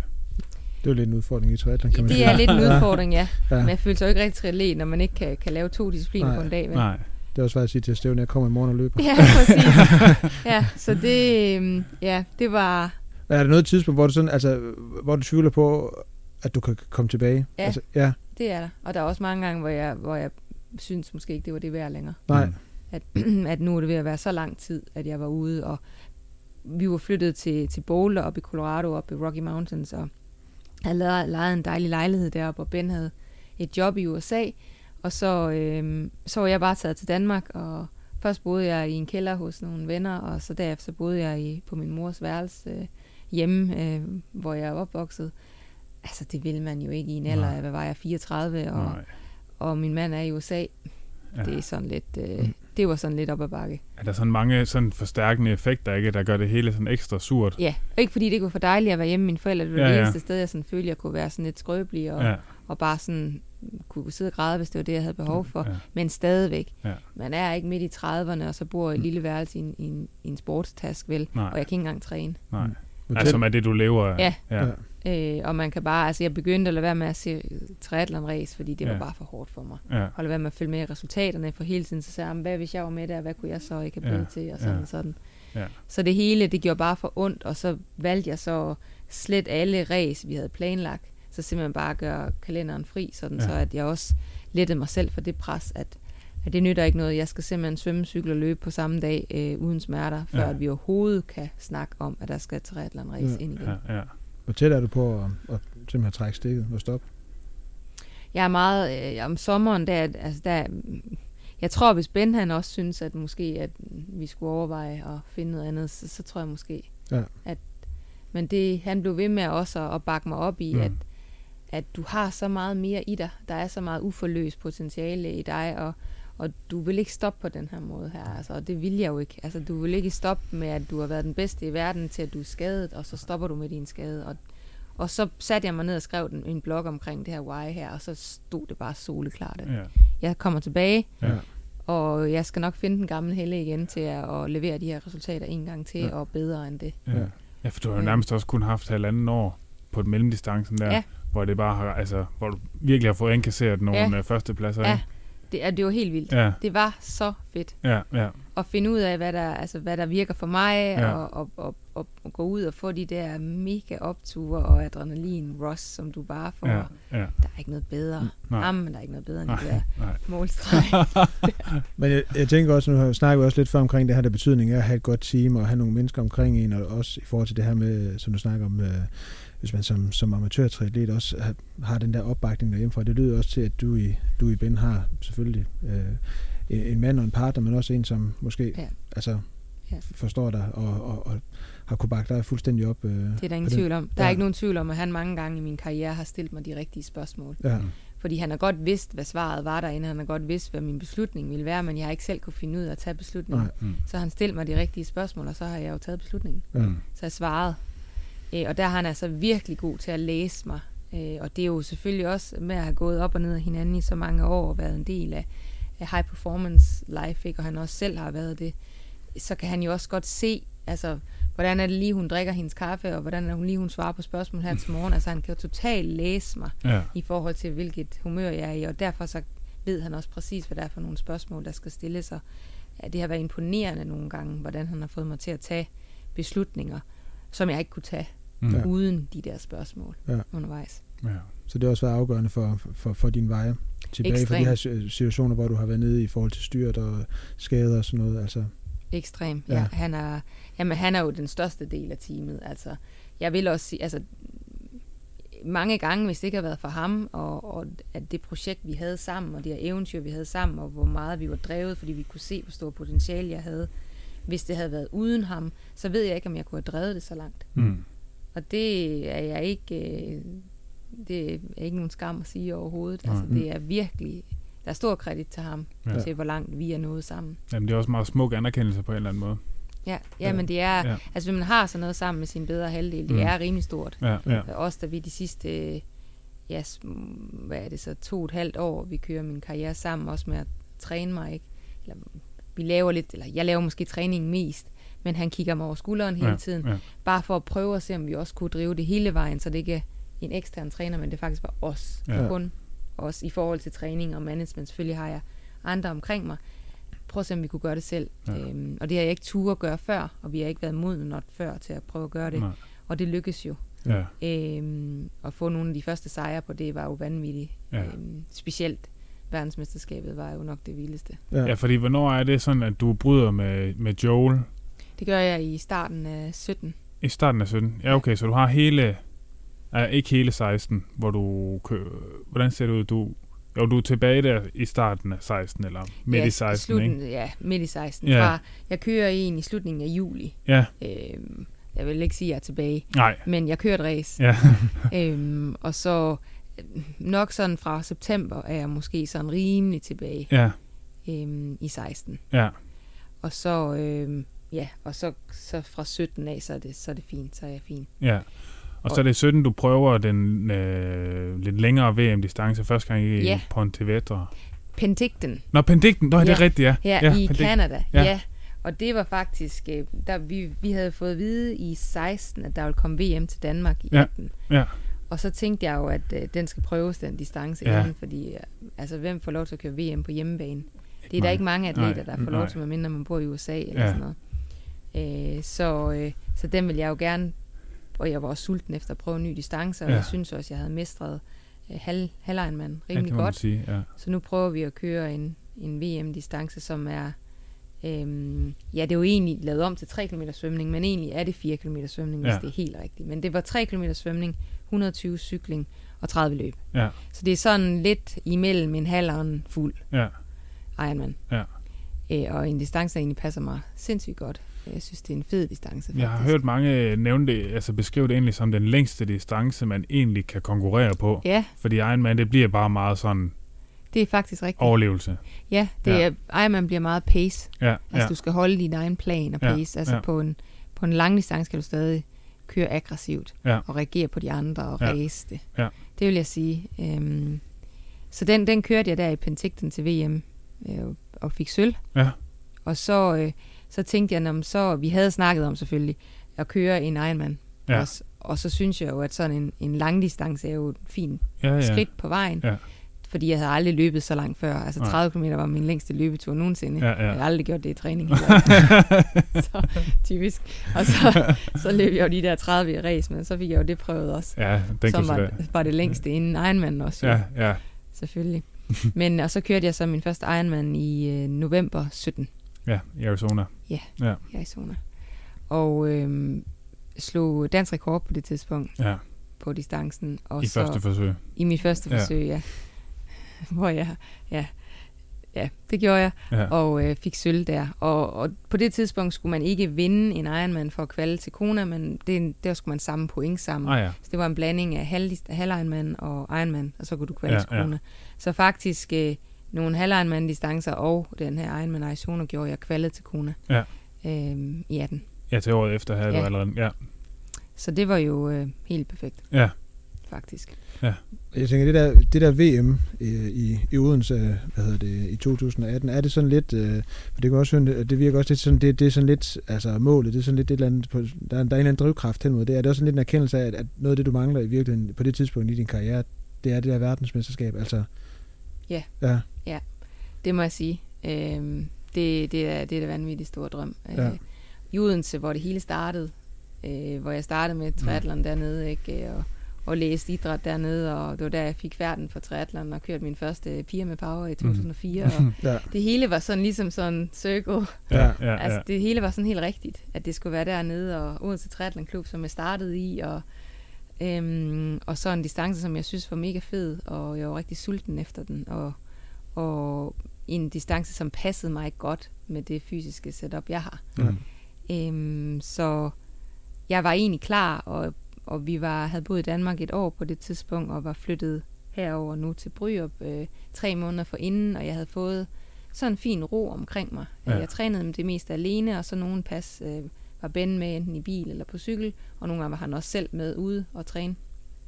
Så det var egentlig bare for det meste mig alene, og så ham nogle gange i weekenden var med, og jeg havde det bare skide godt. Ja. Ja. Altså, jeg var bare, og det der med at finde balance og slå rødder og få ro på, og ikke skal fare rundt hele tiden og rejse rundt, det betyder altså rigtig meget nogle Ja, gange. ja. Og, og ja, og begynde at hvile i sig selv. Ja. Øhm, og det, jeg kom bare ind i den der, det, øh, ja, forår, sommer med sådan en ro, som betød meget. så der er 14 år mellem piger med power i Odense, Ja. og så til du bliver verdensmester. Jeg tænker, kan du lige prøve at sætte nogle ord på, på den dag der, altså, hvor du bliver, bliver verdensmester i Odense? Ja, øhm, altså der havde jeg jo også, det år havde jeg jo allerede haft nogle udfordringer også. Altså jeg var taget til USA for at skulle køre øhm, Texas Ironman og Texas 73, men var taget derover selv på træningslejr, og så ender jeg med på et løbepas og få en fiberspringning igen igen. Så dem havde jeg simpelthen haft så mange af. Ja. Og, Kender du den, Thomas? Jeg har lige haft det. um, men altså, og det var sådan, du ved, det var sådan en løbepas, jeg var taget ud på. Det hedder Alligator Trail. Nu laver vi lige en afstikker. Ja. Og øhm, man parkerer et sted, og så løber man ud og hjem. Og det sker jo selvfølgelig, når man er længst ude. Selvfølgelig. Selvfølgelig. Og, hvor, og hvad gør man så? Altså, så prøver man jo at jogge lidt. Ah, det går ikke. Så må man gå lidt. Ah, men det går egentlig lige så ondt. Hvad gør man? Så kan man, så kan man lige så godt jogge, fordi så kommer man hurtigere hjem. Og det er sådan rigtig dumt, hvor man bare ved, okay, den her fiberstring bliver bare værre og værre, hvis det er det, og det var det så. Ja. Så det ender med, at alt det bliver aflyst øhm, af de racer, så kører i USA, og flyver tilbage til Danmark. Og så kommer vi her, så flytter jeg her til. Ben var, var her og var flyttet ind Mm.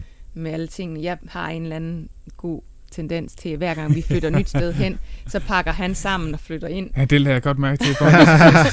Den har du virkelig fået Jeg snart ved godt. ikke, hvor mange steder vi er flyttet fra og til, og han har pakket sammen og flyttet ind, Ja. og så dumper jeg bare ind. Ja. Nej, hvor fint. Der Nå, skylder er du der altså mere, der mangler? gang. det må jeg nok sige. At jeg tror, der er mange ting, jeg skal have klaret for ham. Jeg skylder, men øh, han siger nogle gange, det er meget lettere, at du er ikke i vejen. Så Nå. du træne et eller andet Ja, sted, og okay, så kan ja. jeg gøre det i ro og mag. Ja, okay. Du er der ikke til at fortælle, hvor ting skal være. Jeg gør det bare. Ja, okay. Ja, jeg ved ikke, om han tog en for teamet der igen ja, igen. Igen, igen. Så jeg kom hjem her til, og så må jeg jo træne mig op stille og roligt igen, øh, og blive klar for den fiberstræning, skulle jeg lige have lidt tid. Og der var jeg jo også hjemme og havde jo mine behandlere, som Ja. jo var i Danmark. Nu var jeg jo i Danmark, så Ja. selvom man bor i Midtjylland, så er det jo ikke langt til København, når man er vant til at bo i USA. Nej. Så øhm, ja, og så øh, op mod Odense, jeg kørte et, et par race inden. Jeg kørte blandt andet øh, EM øh, 73 i Helsingør, hvor mm. jeg Mhm. blev tor, og også havde et super race derovre med, med faktisk øh, lidt dataagtigt nogle af de bedste watt, jeg nogensinde havde kørt på en 70 på en 90 km, som Ja. min cykelben fejlede i hvert fald ingenting, men på det tidspunkt, som det var tre uger inden, øh, var det, der haltede lidt, var måske løbet. Mm-hmm. Men det var ved at begynde at komme på plads. Øhm, og egentlig, da vi så tager til Odense, der spiller det hele bare. Altså, ja. der er ikke rigtig noget, som jeg er mega fedt og klar. Så det handler egentlig bare om, at jeg også tror på det, og så selvfølgelig skal man jo også ramme dagen. Ja. Øh, men det gjorde jeg. Øh, og specielt noget, der... Altså, det er specielt løbet, som, som er, er rigtig, rigtig godt. Jeg løber 3,50 tempo på, så det er næsten 16 km i timen Ja. på de her 30 km holder jeg. Øhm, så jeg havde god fart på, og det føltes bare godt. Og det var, vi løb øh, tre omgange, og det var nede i nogle af de ruter, jeg er vant til at løbe ned langs åen, og jeg kender jo det hele derude. Ja. Og jeg løber sammen med nogle af um, pro-herrerne, blandt andet en, der hedder Markus Albert fra um, øh, Estland, som jeg har trænet med i tidernes morgen, også som kom, har været over at træne med os over i Farum. Vi Ej. løber side om side for et stykke tid, og han siger også til mig, du løber altså godt. Altså, det, det går godt i dag, fordi at han kunne ikke rigtig komme af med mig. Nej. Han var sådan en omgang foran. Han var ja. 10 km foran mig. Ja. Øhm, så der var nogle, nogle momenter i det race, som var helt specielle. Min yngste storebror var dernede også, øh, som også var en af de første, som altid drev mig. Ja. Øhm, eller drev mig. Vil gerne have at se sin lille søster blive rigtig dygtig både til svømning og triathlon og har taget splittider, men han var tilbage igen i fuld flor og sprang ja. rundt, øh, og såvel som mine forældre var der jo også, og, og Ben og landstræneren, så der var, det hele var bare sådan samlet. Ja. Det var bare sådan helt rigtigt. Ja. Mange studiekammerater var og råbte mit navn, og det føles bare så godt. Ja. Øhm, ja, og så ja, ind mod altså sidste omgang. Øhm, jeg tror, jeg ser Ben ved, har jeg tre kilometer igen, eller sådan noget, hvor han siger, at du har den, altså hun når dig ikke, og nu kan du godt nyde det. Og det er så de sidste, ja, gør det jo ikke endnu, nyder det jo ikke tre kilometer ude, man Nej. ved jo aldrig, hvad der sker. Nej, nej, nej.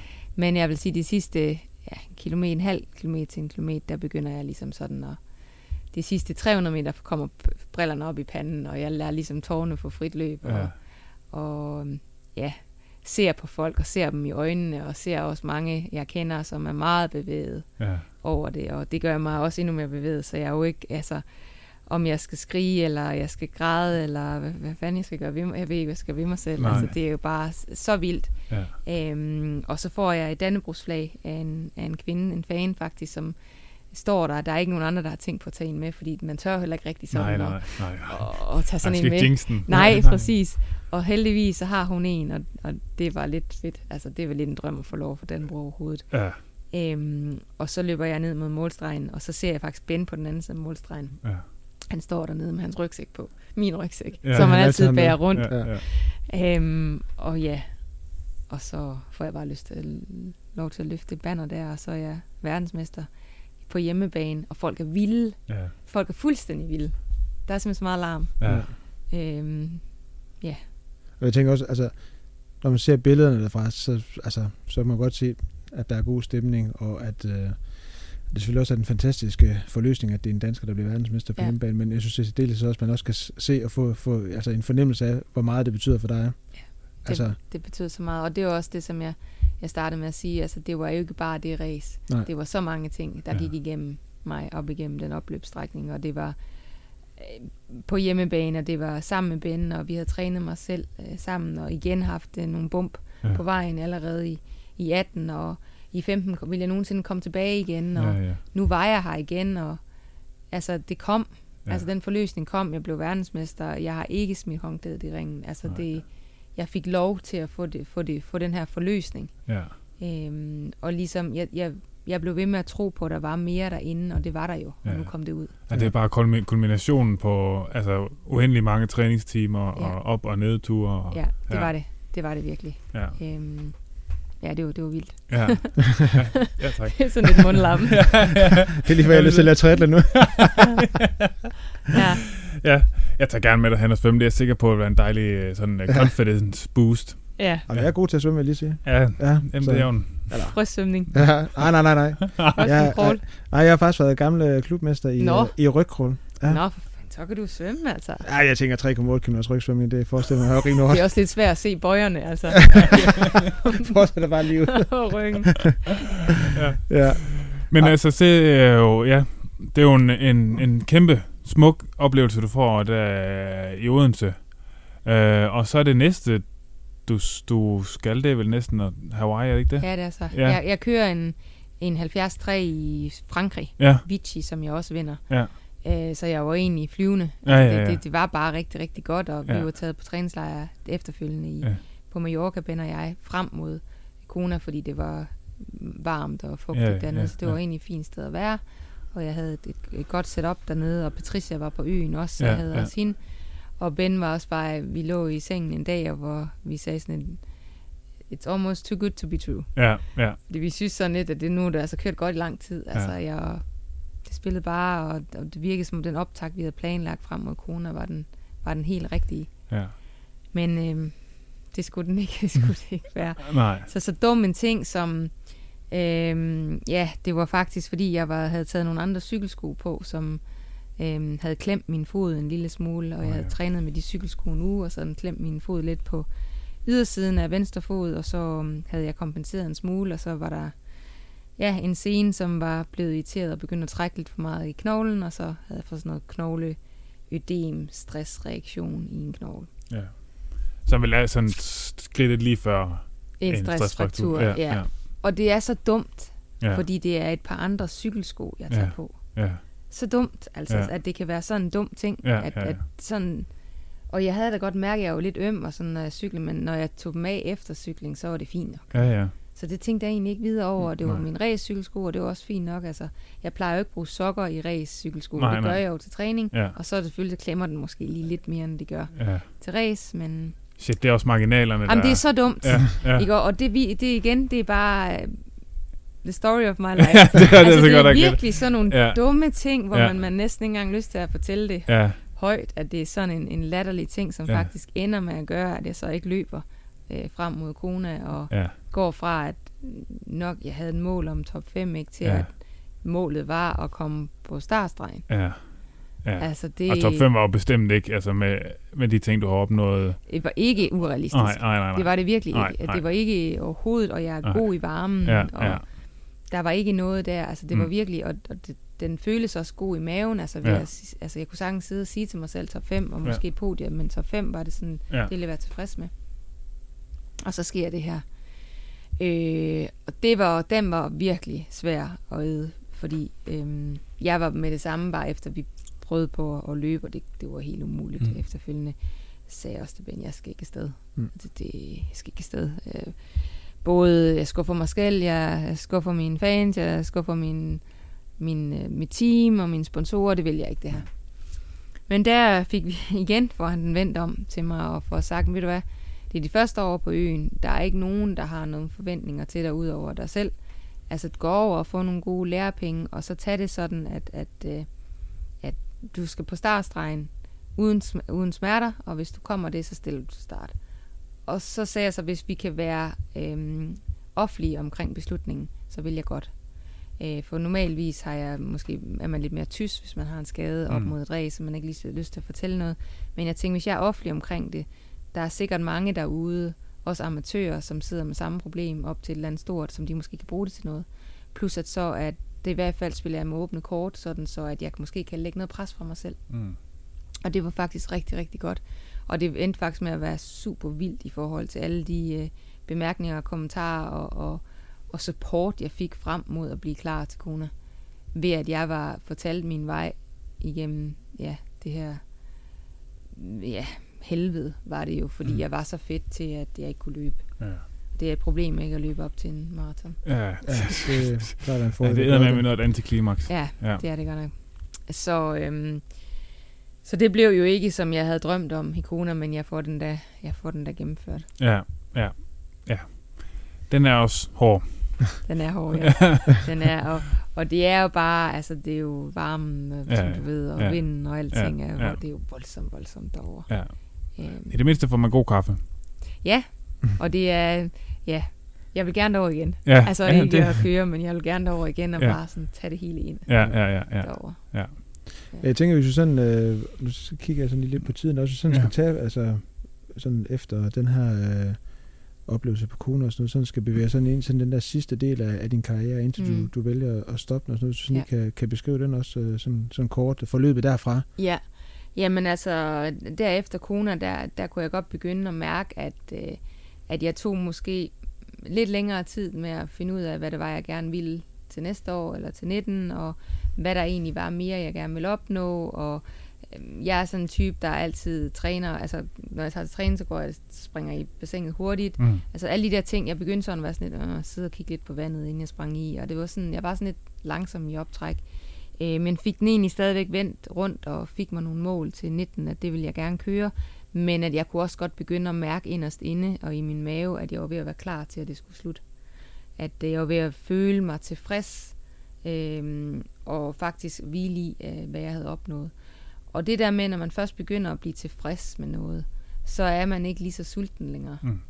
Og det begyndte jeg at mærke, og der kunne jeg godt mærke, at så skal det snart til at have en ende. Ja. Øh, for det nytter ikke noget, at for eksempel hvis du løber ud til et race, og så løber du... For eksempel hvis du nu... Et eksempel kunne være, at du, dit mål er at komme blive top 3. Hvis du så løber som nummer 3 derude, så bliver du lige pludselig tilfreds, fordi dit mål var at gå i top 3. Mm. Hvorimod havde dit mål været at vinde, så er du ikke tilfreds. Altså, så skal du i hvert fald gøre alt, hvad du kan for mm. Mm. at prøve at vinde. Så det, jeg prøver på at sige, det er, at når du først bliver tilfreds, så giver du måske ikke de sidste 2%. Mm. Og, øhm, og jeg begyndte bare at få den der mere afslappede fornemmelse omkring sporten, og det er ikke det vigtigste i livet, og der er mange andre ting, jeg gerne vil opnå, og jeg vil gerne stoppe på toppen. Mm. Så jeg satte mig nogle mål i 19, og blandt andet var en af målene at køre København på hjemmebane, øh, København Ironman, som skulle være øh, min sidste professionelle optræden i Danmark. Og hvis jeg kvalede til Kona, så blev det så Kona også. Mm. Mm. Så det var ligesom, og det føltes rigtig godt i maven, og det gjorde mig sulten til, at, at det godt være, at, øh, at, at det ikke er, altså at der måske er det bedre at køre Frankfurt, EM Frankfurt, mm. øhm, som er to måneder tidligere. Måske er det også bedre for Kona, men jeg kunne bare mærke, at det gav mig noget at ville køre København. Ja. Det ville være helt vildt at få lov til at køre det sidste race i København. Ja. Så det trænede jeg frem mod. Men også med en bevidsthed om, at, at, at du var ved at nærme dig Ja. øh, slutningen. Ja, og jeg vil gerne fejre det sidste og det sidste race på hjemmebane Ja. ja. foran danske fans. Øhm, det kunne jeg mærke. Ja. Ja. At, at, og det- jeg kunne 100%, og vi havde også i talsat, at det ville komme på et tidspunkt, men man ved ikke, hvornår det kommer. Mm. Og det kunne jeg bare lige...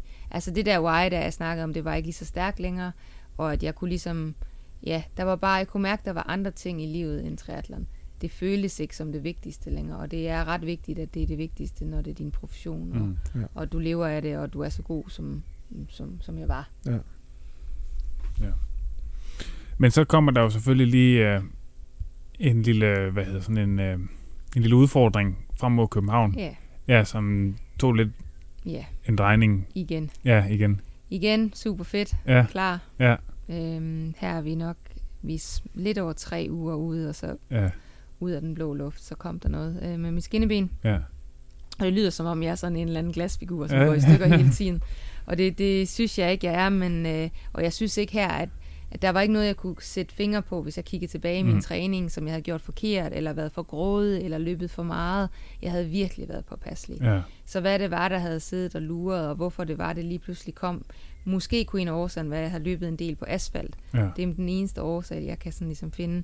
Øh, men det kunne jeg i min- mine yngre år, men Ja. det kunne jeg så ikke nu her i mine ældre år. Men jeg fik en, en stressreaktion i mit skinneben, Ja. og ja, det var umuligt, at den, den var stor, og, og så kort tid inden Ja. ja. København, det var fuldstændig umuligt. Men kan det være, altså det kan vel også være, altså det er jo mange års træning, Ja. du, øh, altså at presse den Ja. helt til grænsen i, Ja, altså, ja. Ja, og også Ja. ja. er ved at være oppe i alderen, ikke? Ja, og det er måske bare... og man regenererer ikke lige så hurtigt, Nej, at nej. du bliver super hurtigt fedt, og Ja, at du er mega stærk, og jeg så det der øh, 836 lys for mig hele tiden, at Ja. det var det, jeg skulle køre, ja, og det troede jeg også på, at jeg kunne. ja, ja. Øhm, men altså, det skulle ikke være. Nej, Og jeg vil sige, da det sker, at, at, at København ikke skulle være noget, det var, den var svær at æde. Altså, Ja. det var virkelig, altså, der var jeg, havde jeg lyst til at forsvinde og grave mig ned, og Ja. jeg skulle i hvert fald overhovedet ikke til København. Mm. Øh, jeg skulle bare væk herfra. ja, Men, men cirka 24 timer efter, så, så tænker jeg, hvis jeg tager til København og ligesom får en afslutning derovre alligevel. Jeg havde Mm. nogle ting, jeg skulle, nogle forpligtelser med sponsorer, øh, men tag derover, og så øhm, Ironman ville give mig en, en målstreg alligevel. Mm. Det var rigtig flot, at de ville give mig den her ceremoni.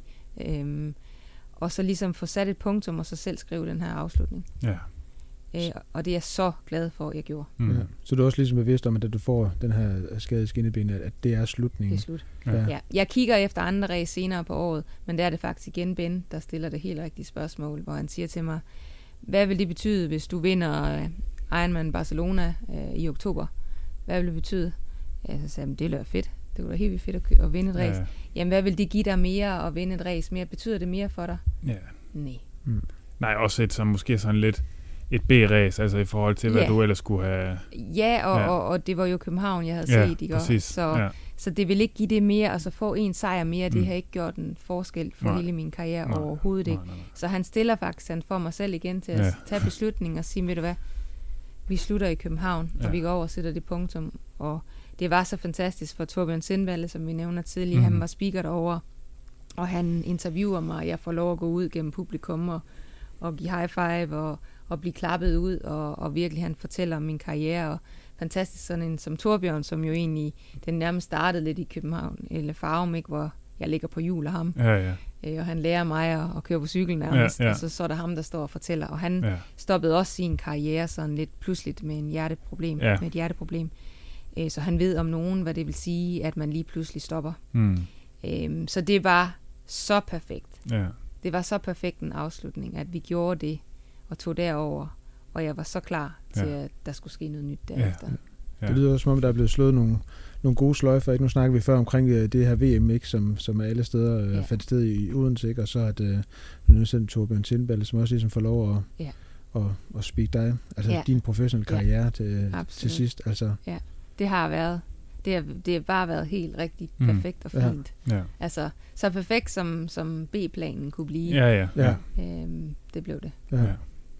Så tænker jeg, så er det oplagte spørgsmål jo så, altså når man så stopper sin karriere, hvad så? Ja. Klart. Men jeg havde jo jeg havde tænkt over det i lang tid, og, og for mig at give tilbage til triathlon-verdenen og give tilbage til folk betyder virkelig meget for mig. Øhm, så, så, så jeg har coachet i mange år ved siden af min egen karriere, og jeg kunne godt tænke mig at se, hvordan jeg kunne komme ud med min viden og min erfaring til så mange mennesker som overhovedet muligt, og det kan man altså ikke en til en. Så vi prøvede at lancere en, øhm, ja, sådan en virtual training club i, i januar, før corona, i januar øh, 2020, øh, hvor vi fik øh, tilknytning af øh, 350 atleter fra 55 forskellige lande. Så der var virkelig åbenbart rigtig mange, der godt kunne tænke sig øh, at lære fra mig. Og det var, de fik træningsplan, og så fik de øh, lærings, øh, læringsvideoer om alt muligt triathlon-relateret, og, og udstyr, og nutrition, og to videoer om ugen kom der, blev der, hvor jeg sad sammen med ven og sad og snakkede. Så det var sådan noget med at give tilbage og lære folk, og så stille og roligt, så begyndte vi at tale om, at måske kan man skalere det her. Så det, det faktisk er blevet til, det er, at vi har udviklet vores egen app. Så det er så et træningsunivers, hvor man får personlige træningsplaner, man får læringsvideoer, og så får man support. Øh, og nu er det ikke bare Ben og jeg, nu har vi ingeniører og, Mm. og alle de der teknologi. Du har ikke lige lært dig selv at kode øh, sådan lige. altså jeg vil sige, når man, man skal fortælle en, der sidder og koder omkring træningsfysiologi, og fortælle, hvorfor jeg laver en træningsplanlægning på den her måde, det er svært, for vi taler ikke helt sammen. så vi har været noget udfordret Ja, undervejs, ja. men øh, vi er nu nået til, at vi er i gang øh, i dag faktisk er i gang med beta-testning ja. af appen. Så der sker rigtig meget øh, på den front. Ja, Og så stadigvæk øh, arbejder jeg også sammen med flere af mine tidligere samarbejdspartnere og sponsorer, mm. og hjælper stadigvæk med produktudvikling og finde, finde atleter til, til dem. Mm-hmm. øhm, finde professionelle atleter, fordi jeg stadigvæk har berøring jo Ja. meget med, øhm, med atleterne rundt omkring. Holder mange foredrag, eller mange det Ja, gjorde. ja. Det gør jeg vel igen, når corona åbner Ja. op. Ja, ja. Så øhm, jeg har gang i mange ting. Ja. Men altså, hvis nu man øh, synes, det lyder øh, interessant øh, i forhold til øh, din app, altså hvor går, man, øh, hvor går man hen, hvis man gerne vil læse lidt mere?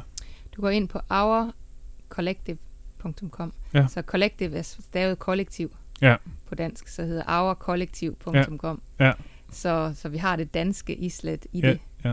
men vi udtaler det engelsk. Ja. Ja. Og så signer man sig op, og så, øh, Ja. så får man vel... Så, så onboarder man Ja, derinde, ja. og så øhm, når vi er færdige med beta-testen, så åbner vi op for Ja. alle. Ja. Og så øhm, lige nu kan man skrive sig op til ventelisten derinde. Ja. Har I sådan en tidshorisont i forhold til... Det er Altså nu skal jeg svært. passe på med Ja, at sige Ja, noget. det er rigtigt. Nu, nu, siger, nu siger jeg to måneder, fordi Ja. ja. så bliver det nok før. ja, okay. Klart. Det skal ja. gerne blive før to Ja, måneder, ja. så lad os sige, øh, lad os sige august, at så er vi ude, øh, så er vi live. Ja, så er I live. Det lyder som mere en almindelig interesse, du spørger her nu. Nej, nej, det er. Det er godt. ja, det er altid godt. Jeg Det tror, I har en kunde mere her, kan Ja. ja. Nej, fedt. Jamen, jeg tror egentlig også, vi er ved at være øh, rundt, og vi har jo egentlig også gået lidt over, hvad vi havde planlagt af tid. Ja, men Ja. det synes jeg faktisk er, er din skyld, Helle, fordi du er Ja. så god til at fortælle. Ja. Jamen, så må vi jo skære den op i to podcast, jo. Det kunne vi overveje godt. Ja, Ja. det var, Ja. ja. men jeg synes i hvert fald... Så kan det være sådan en hyldest til udholdenhedssport. At, simpelthen, at, øh, at den bare bliver ekstremt lang. Ja, Ja, beklager, jeg snakker så meget. det gør ikke det noget. Jeg synes, det, øh, det har været en fornøjelse. Og, Helt vildt, ja. Så vi starter med at sige, så er vi bare enormt glade for, at du har lyst til at, ja. at være med og fortælle om din flot karriere. Ja, tak, Ja. fordi I ville komme. Ja, det meget vil vi i gerne. hvert fald. Ja, Det vil vi jeg synes, det var, ja, det var en god fortælling i hvert fald. Ja. Ja, med en smuk slutning. Ja, Ja. tak. Ja. fald. Vil du ikke runde af så? Jo, det Ja. kan jeg godt. Jamen, øh, tak for denne gang. Øh, ja, og tak til dig, Helle. Tak til dig, Thomas. Tak for det. Tak til mig selv. Øh, og øh, tak til dig, øh, kære lytter. Og øh, gør som I plejer. Gå ind og anmeld os på øh, alle steder, hvor man nu kan anmelde os. Og så øh, ses vi jo bare til næste episode.